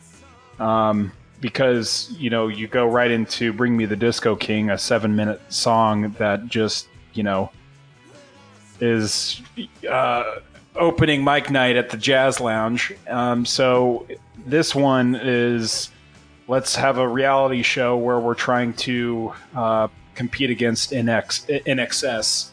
Um, so it's not bad. It's just you know, uh, I I do remember myself giving it a. Eh, it's not bad. I'll, I'll give it a check mark for it. I'll give it an, an A for effort for at least being something interesting and entertaining. Eric, Yeah. And, and it, Yeah, yeah, it's it's it's it does rock. It actually is way better live. On the uh, on the album itself, it sounds like if the drummer hit his drums just a little bit harder, he'd rip through the skins. Um, uh, it's paper thin, paper thin production, but uh, it's a very meta song on it um, with crass lyrics like "Tragic youth was looking young and sexy. Tra- tra- tragic youth was wearing tattered black jeans." Bearing arms and flaunting all her mischief, Tragic Youth was going down on me. Basically, a uh, two sides of reality: old man seeking the young, but also exploiting it. Um, and then I do like the lyric: "I built a wall of sound to separate us. I and hid among the junk of wretched highs. I sped from planet X, planet X to planet Alpha, struggling for reality." Just kind of he's yes he's making a statement that in the aughts we didn't really know what reality was with internet avatars and reality tv but he was guilty of it his whole career. He was always hiding behind some sort of mask or character, which I, I appreciate. I you know he's kind of yeah, we love it, but but there was a there was a psychological reason he was doing that too, and he's making that connection. Um, it has got a pep in its step, and it's not boring, but it's it's also not interesting. Uh, musically Yeah, I think the- speaking. the production kind of dooms it for me. I like the drive. Um, I like I like the oomph, but the production makes it sound like an old man trying to rock out. And uh, you're right. The reality the reality version sounds better. I also think there's a better version of this song called "Hello Space Yeah. Boy."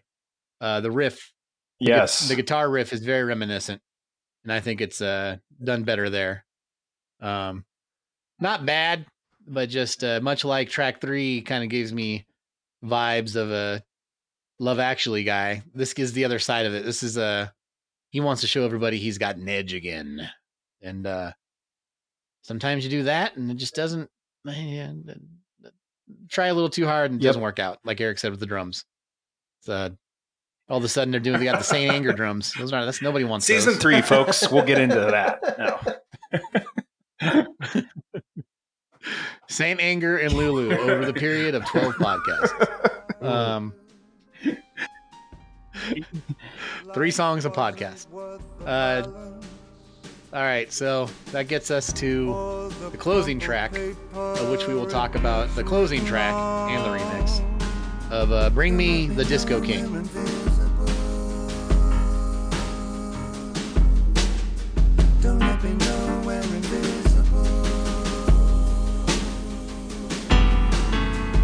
Hot cash days that you trailed around.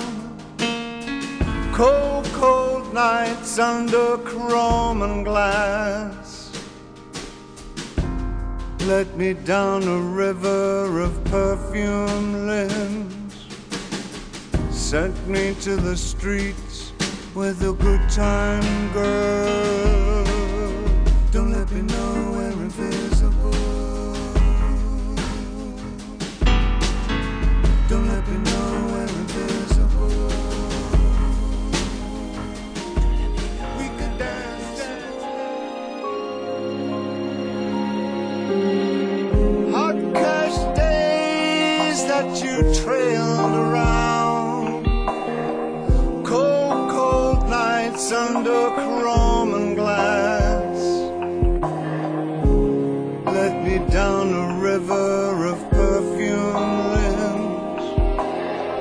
Sent me to the streets with a good time, girl.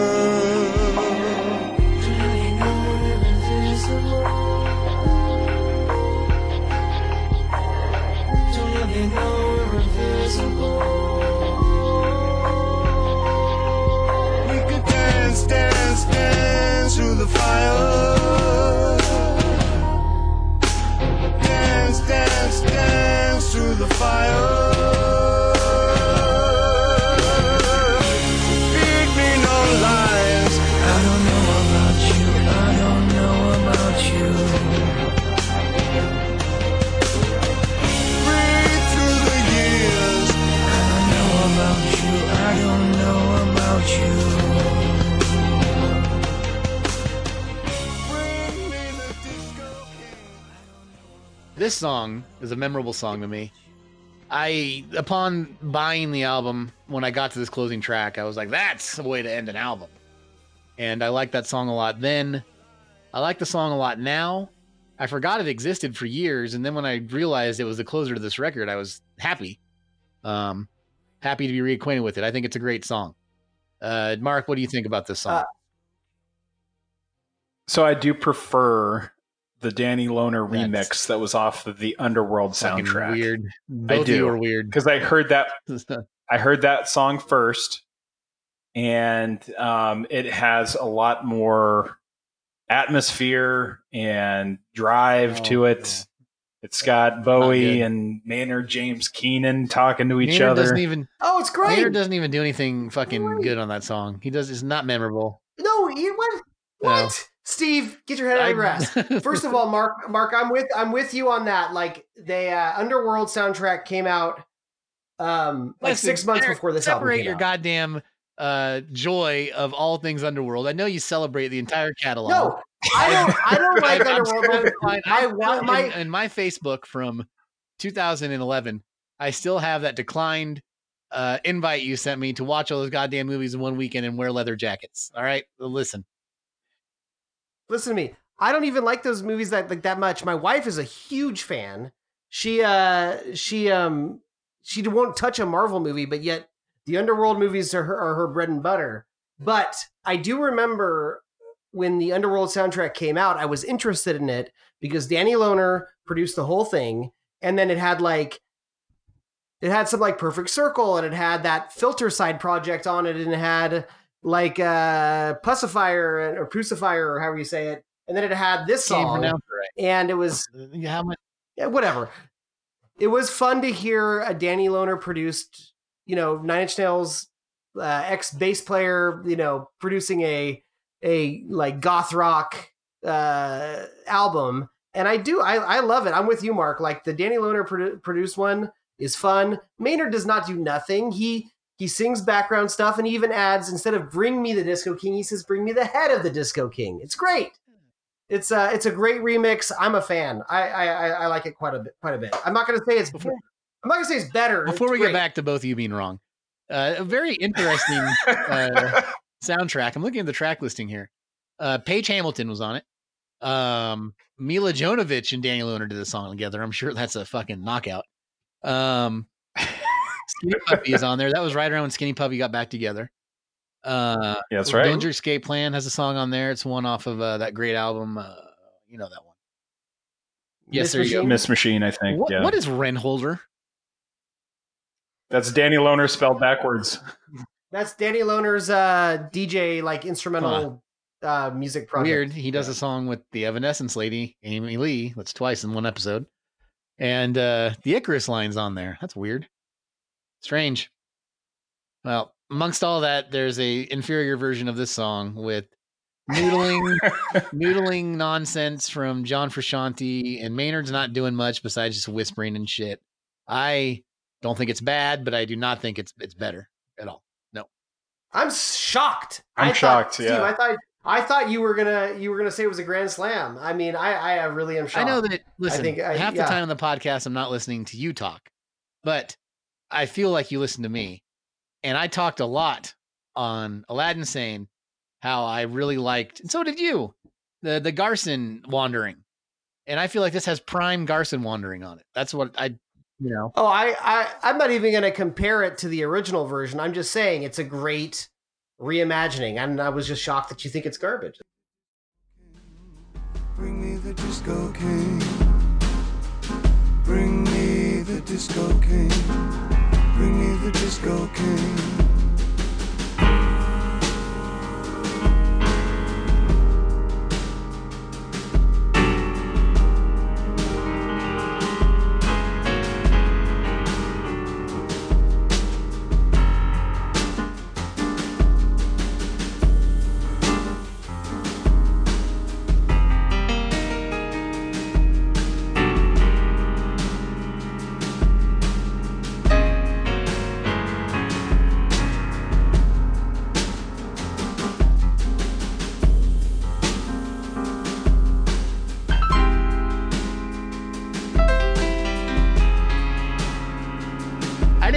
Garbage. I said it's not as good.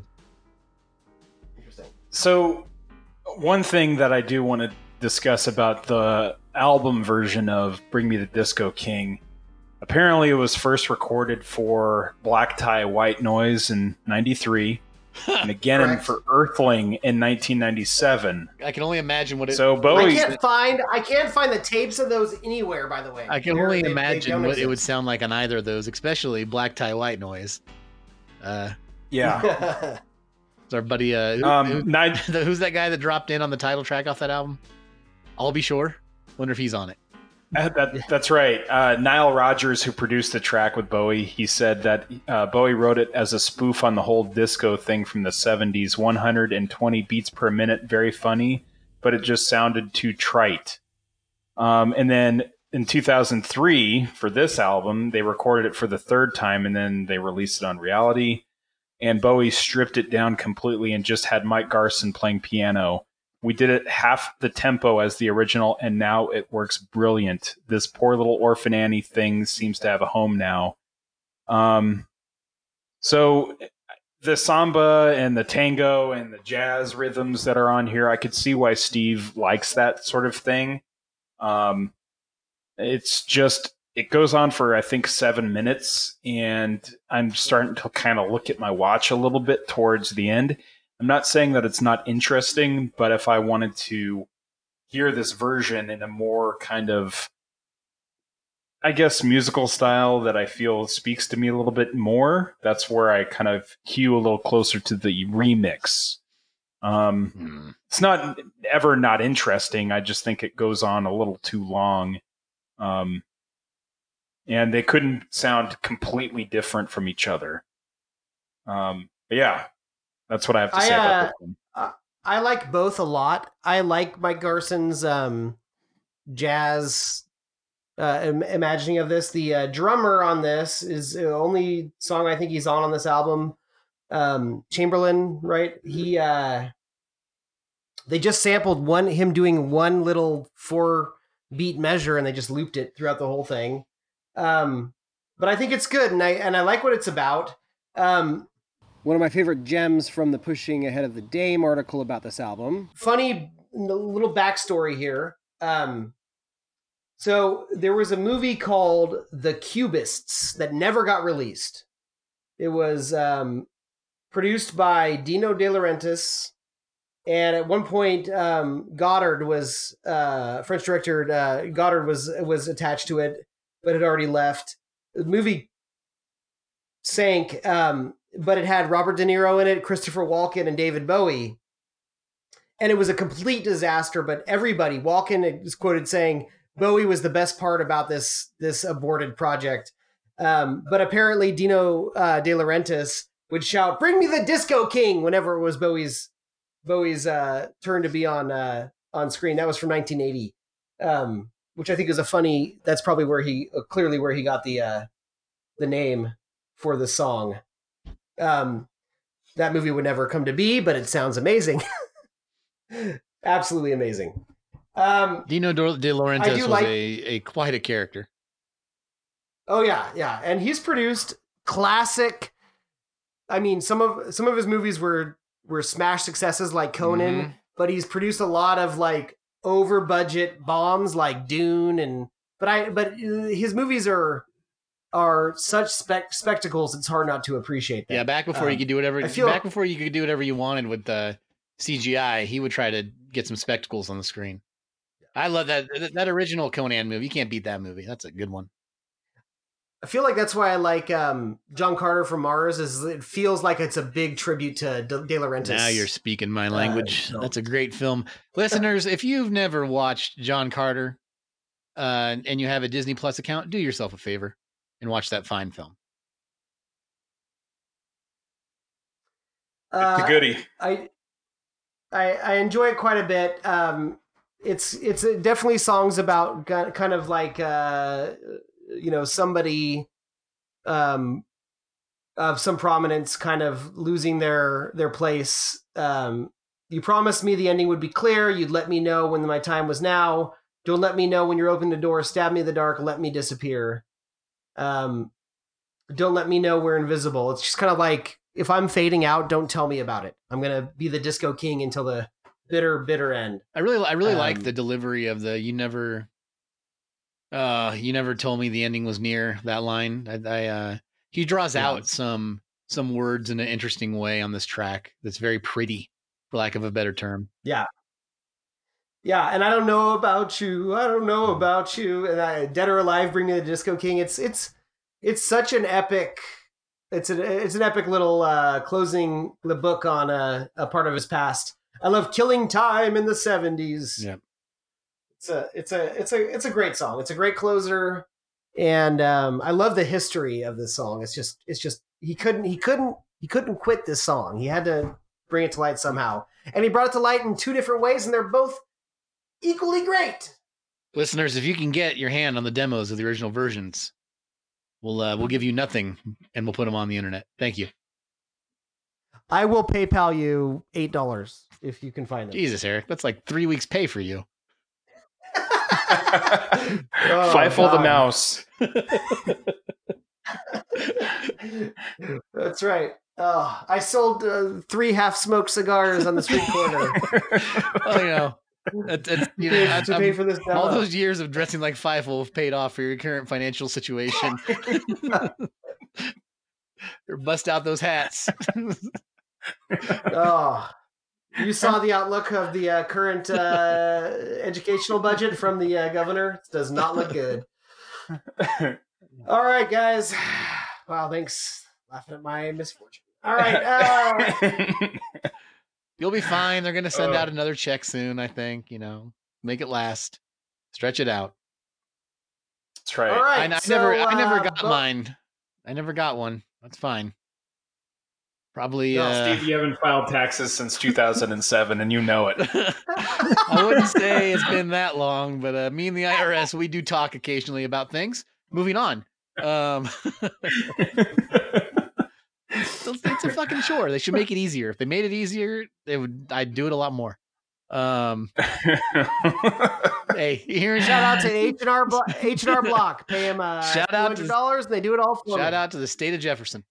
Um, so, uh, uh, all right. Before we go, let's just rate this now, then go to the bonus material. I Sure. will give this a generous 2.5. It's the definitive average Bowie album. It's not bad. It's not good. I'm not saying I'm only going to listen to it when I'm listening to all his albums in a row like Mark would. But uh, after this, I doubt I'm ever going to listen to it all the way through again. I'll pick a couple tracks off it. I'll New Killer Star, uh, Days, Fall Dog Goes Bomb the Moon, the the closing track. You know, I'll put those on occasionally, but it's just uh, it felt too much like homework, and it, it shouldn't. It should not feel like homework to listen to music and and uh, critique it. I'm right along with you. 2.5, uh, an average record, if there ever is a definition of a word. Um, Killer Star, uh, Pablo Picasso was an interesting cover. Days, She'll Drive the Big Car. Um, those are kind of like some of the more of the highlights for me. Um, but yeah, completely average. Uh, thankfully, we, me and Steven, uh, did get to see uh, David Bowie on this reality tour, and it was much better than the product that he was promoting. Uh, what do you think, Eric? Yeah, my knee jerk is to do two out of five, um, just because uh, uh, even the albums that are technically and critically worse than this may have more personality. There's just I don't know, just something more interesting to Yeah, them. you know, fucking say what you will about tonight, but at least it had a Jamaican ethos. You know, That's right, exactly. but um, there are there there are a few songs that elevate it, and his vocal performances and songwriting is is pretty fantastic. So uh, I'll I'll go, just agree with you guys on two point five. fantastic. Two point five. Hey Lennox, what did you think about reality? I would s- I would probably give reality a two or two point five rating, and I think probably the best song is "Bring Me the Disco King" and the worst song is "Never Get Old." Mm, interesting. You've been hearing me edit, I think. Um, what about the uh, the album? Is like, what if you were a, a an avatar and that was your reality? What if you were Steve from Minecraft, and that's what you look like everywhere you went? What what would that be like? That would be silly. Yeah. All right. Thanks for sharing. Guys, moving on. Uh, bonus tracks, Eric. Sure. So there was a Kinks cover, Waterloo Sunset. I adore that cover. Chilly, chilly is the evening time. Waterloo sunset's fine. It's not great. I like more that it's just the David Bowie singing that song. I mean, who doesn't like Waterloo Sunset? You're an asshole if you don't like that song. Uh, the original song is great, and the idea of David Bowie doing a cover is great. The cover, that's all right, just like the rest of this album. What do you guys think? Yeah, I think it's a perfect time for him to cover it as his current you know studio band or headspace that he was recording in you know fits the it, great kinks have been in and out of his um musical affairs uh since Pin Ups and um i like the little theremin flourishes uh it's fine Yeah, it's fine. Um, I'm not a huge Kinks guy because I just really haven't um, spent a lot of time listening to them. Of course, I know most of their uh, more well-known songs. I'm more intrigued by the whole Davies um, relationship, the brother relationship there. Um, so I don't really have a whole lot of backstory when it comes to you know Waterloo Sunset, but it was fine. Yes, Nothing. the, ori- the original Gallagher brothers. That's true. That's right. All right, then. Eric, tell us about Fly. through the yard. The house is fast asleep and I'm crying in the car. Dying for the weekend. The kids are alright, they don't smell much. Fly Fly could have been on the Buddha of Suburbia. It is about that. It's it's feeling trapped and wanting to fly away from suburbia. It's very much like she'll drive a big car, just from a different perspective. Um, there is a lot of um, uh, imagery. Uh, you know, you've got wife uh, that's bored, maybe drugged. Uh, you have kids uh, skateboarding in the streets. Um, this song is okay. Didn't you say that Carlos Alomar is on this song? Yes. He is. And is this the last time that they collaborated? I mean, this could have been it for uh, that could have been the the period on the end of that sentence. Um, Right. You're right. I mean, honestly, uh, this song uh, doesn't do much for me. Like, uh, it was just kind of there. Um, one person said that the main guitar riff seems a bit derived from Devo's "Whip It," um, and um, that's, that's all about that. And uh, of course, if you really want to listen to a really good song uh, titled "Fly," uh, just go ahead and check out "U2 Achtung Baby." Um, Or Sugar Ray. Sugar Ray. Did you guys know that Carlos Alomar was on two Debbie Gibson albums and one Cyndi Lauper album? had no idea. Now you know.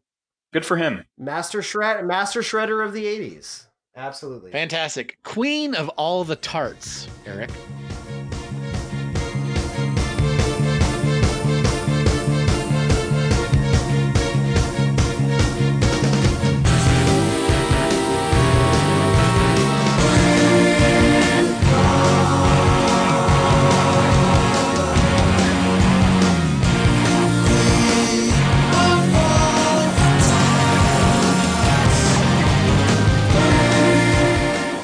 So this would have been interesting if there was a more thematic sequencing to this album. It was meant to be the opening. It's a mostly instrumental opening. Um, there is some lyrics where they're mostly just singing the title of the song. Um, it's it sounds good. It's a it's a fast paced instrumental. You know, I love me some instrumental uh, openers to an album. Um, and uh, there's some sleigh bells involved. Uh, there are some moments where it sounds a little bit like uh, the Flash Gordon soundtrack. Um, it's kind of fun, but I think they scrapped it when they realized there wasn't really going to be any thread line through the songs, and uh, yeah, they they kicked it off.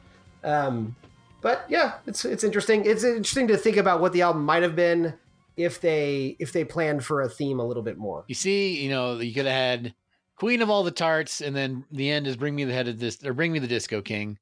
You know, uh, they weren't thinking this through. Uh, it writes itself for God's sakes. All right, that's right. What the hell is the difference between the Rebel Rebel 2002 re-recording and Rebel Rebel or Rebel Never Gets Old uh, mix? Well, we've we've talked about it. Rebel Rebel 2002 was from the Charlie's Angels soundtrack. Say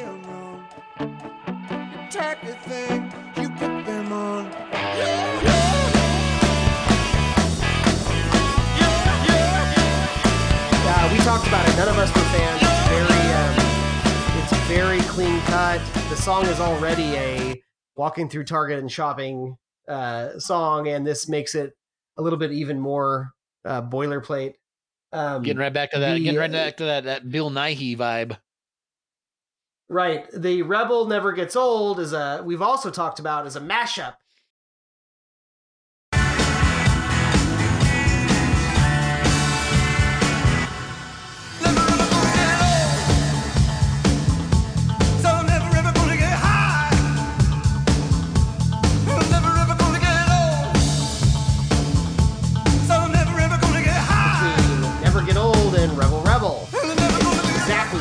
Is the Seventh Heaven edit, which makes it a little bit more of a dance song.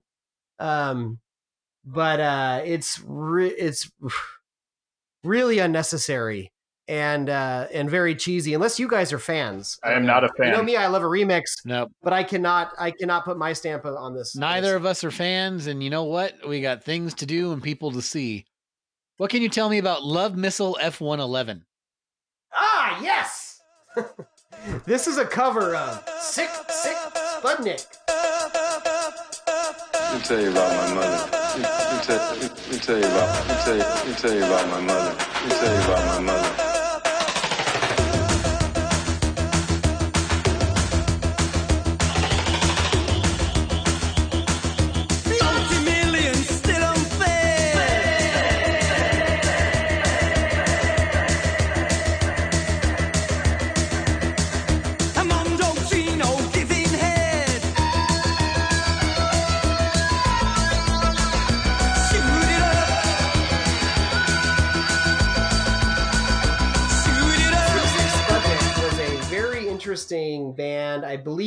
They dropped their first album in the mid '80s. Um, they were very much like uh, slightly more pop rock version of what like the KLF or Beat Manifesto would do. Very chop shop version of like uh, electronica rock.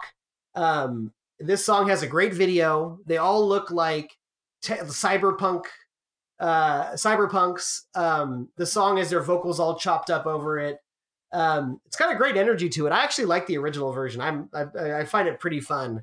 Um it's a little bit rockabilly too like they sing it very rockabilly even though it's synths all over the place. Um if you haven't listened to the original check it out. They never did much they were kind of a one-hit wonder but um they were part of a kind of a big new beat project that like i said maybe manifesto and other bands like that would uh would master that kind of sound but um it's fun. Bowie's version sounds does sound like uh devo but um very just simple synths doing this loop and then him singing over it.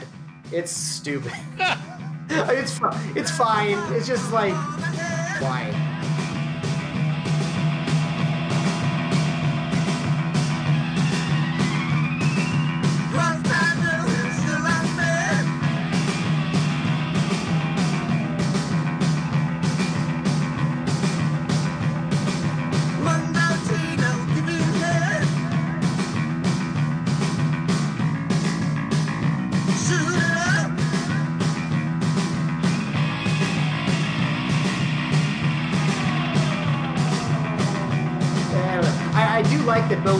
song enough to cover it. You can totally see why Bowie loves his old rock and roll, his '50s rock and roll, but with like like uh, chopped and screwed '80s synths. Uh, I can see why he liked it. Just his version is, it was the B side to New Killer Star single, and it's unnecessary. That's but- the, you know. you guys look- thank you as always, Eric. That's thrilling. Mark, did you listen to it? I did. I listened to it once. That's all I have to say about it. Did you listen to the original? Did you, did you listen to the original? I did though? not. Uh, apparently, that's the one to listen to, though. Go go look up that music video. It's I fun. will. It's fun. We'll do. All right. So uh, Dave Bowie took all these songs from reality, took a bunch of other, his old songs, did basically a greatest hits tour in uh, what was that There's- 2003? Yeah. Four to four. Okay. Yeah. 2003 to four. It was a worldwide tour. He went everywhere. Uh, Mark and I saw it. It's one of the greatest shows I saw. I'm speaking for Mark. It was one of the greatest shows he saw too. And uh, we caught it in San Jose. We've talked about it before. We haven't talked about it as much as Eric talks about the goddamn Nine Inch Nails tour he saw with David Bowie. But uh, All right. we were there. And uh, I have the set list here, and I'm not going to go over the whole set list, but I can tell you they really played some uh, interesting uh, mix of songs. And uh, they, you know, all the young dudes, China, the China Girl, they did that "I've Been Waiting for You" cover. Uh, the man who sold the world was back in the set list mix. Then, you know, that was that was fun to see. Um, Hallo Spaceboy, a real rockin' track, that was done. They did their version of Under Pressure with uh, Gail Ann Dorsey taking the vocals over, and that's just beautiful. Um, uh, five years was part of the encore. You can't beat that. So good stuff.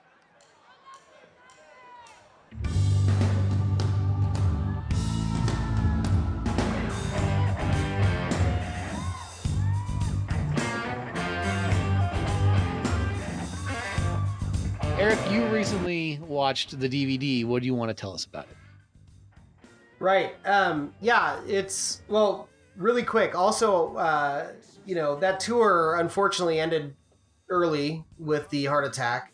Um, but there was other problems too. Um, our uh, regular listener Nick Meyer sent me a story. He went to Miami. It was his first time seeing David Bowie live.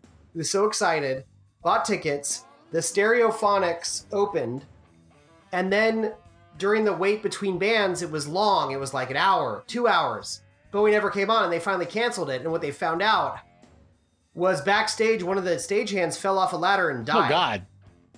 Yeah, backstage, and and and they canceled the whole show. Well, that's so that was that. you know that that's that almost is up there Terrible. with the uh, the horrors that Mark and I endured when uh, Macy Gray was the opener. So what are you gonna do? Yeah, exactly. yeah. So, anyways, uh, but the but the concert, eh, I mean, the tour is definitely known as being one of his highlights. Um, his band was on fire, um, and yeah, the we we have the DVD. It's it's almost three hours of content.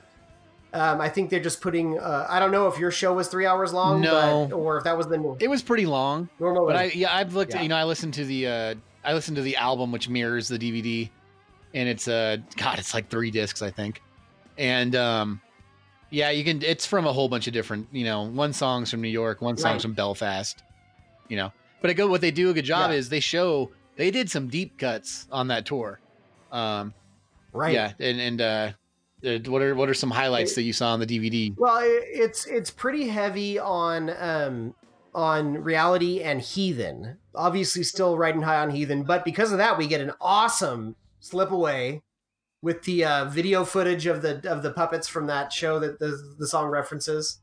Um, uh, you get a great five fifteen, the Angels that song, awesome. Um, uh, I love uh, Gail Ann Dorsey doing Under Pressure uh, doing the Freddie Mercury parts on Under Pressure. They do a great version of that.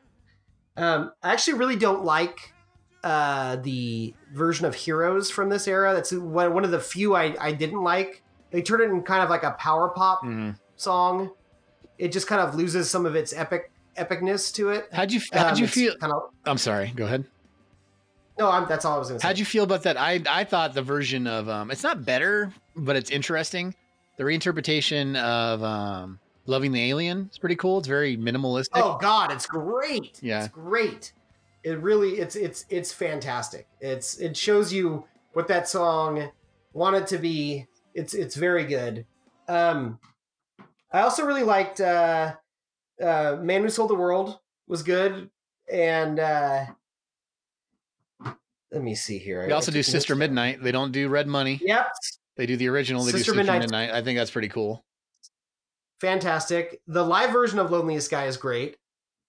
Um, I don't know. I, I Fantastic it's a cool Voyage video. And and Fantastic Voyage is on there. That's a great oh one. Yeah, oh yeah, yeah. And uh, Bowie is he's he's got his his sleeveless vest. You know, he's got a vest on or a sleeveless shirt on. He's got his uh, conductor uh, jacket with no sleeves and a and a tail in the back. He's got his blonde hair. He's energetic. But if he was doing these huge two and a half hour nights, I mean, I guess I can see why he had a heart attack.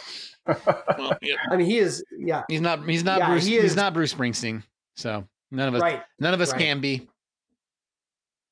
All right. Correct. Great. Fun. Yeah. I. Uh, that's a good live album, and uh, sounds like it's a good DVD too. Well, well, Right. what a But- what a great time tonight. Before we, anything- yeah, there's one thing that I wanted to mention. Did either of you happen to see what could have been Bowie's last song released in 2005?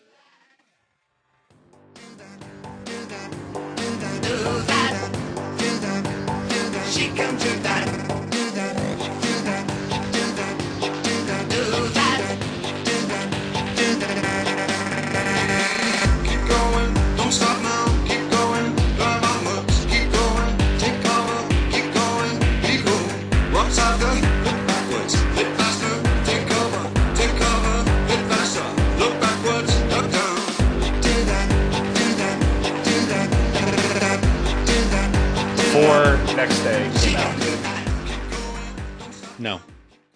Was for the film Stealth, the film that had Jamie Foxx in it.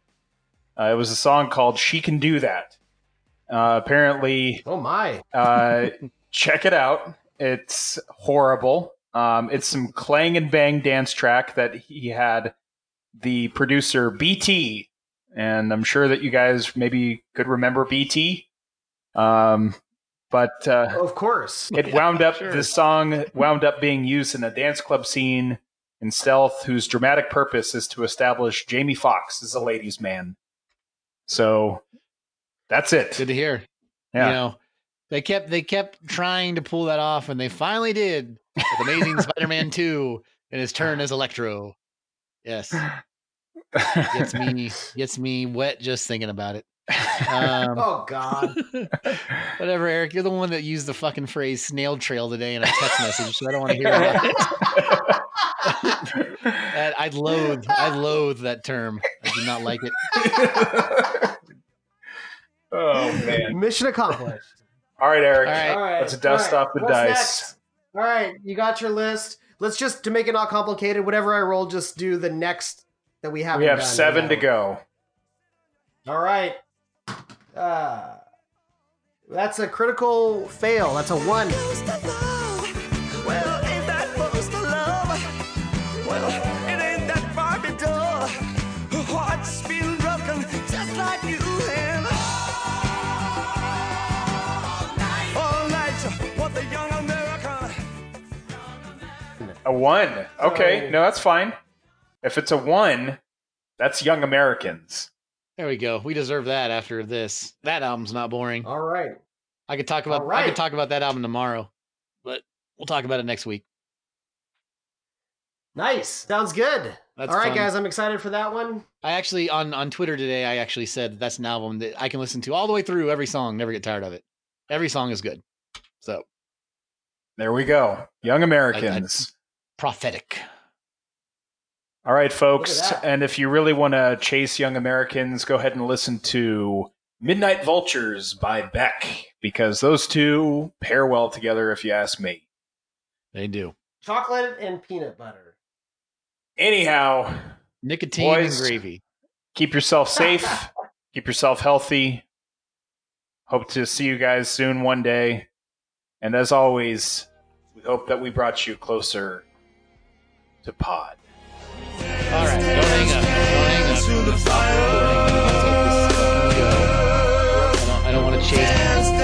All right, done.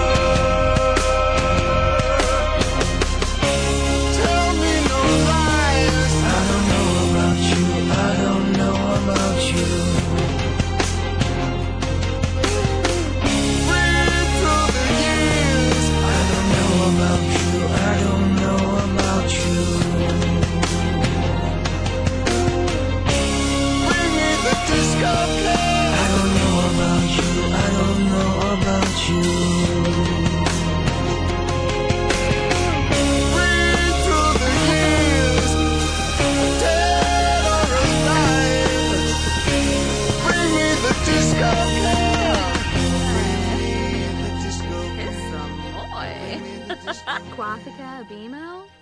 Ah, Chilu. Buma Samsomog. Bonji. Oh, second A. uh, Brisham. oh, Slanji. Wograjob. Warba. Blurna Pafinskuma. Uh huh. Seneca Belindi.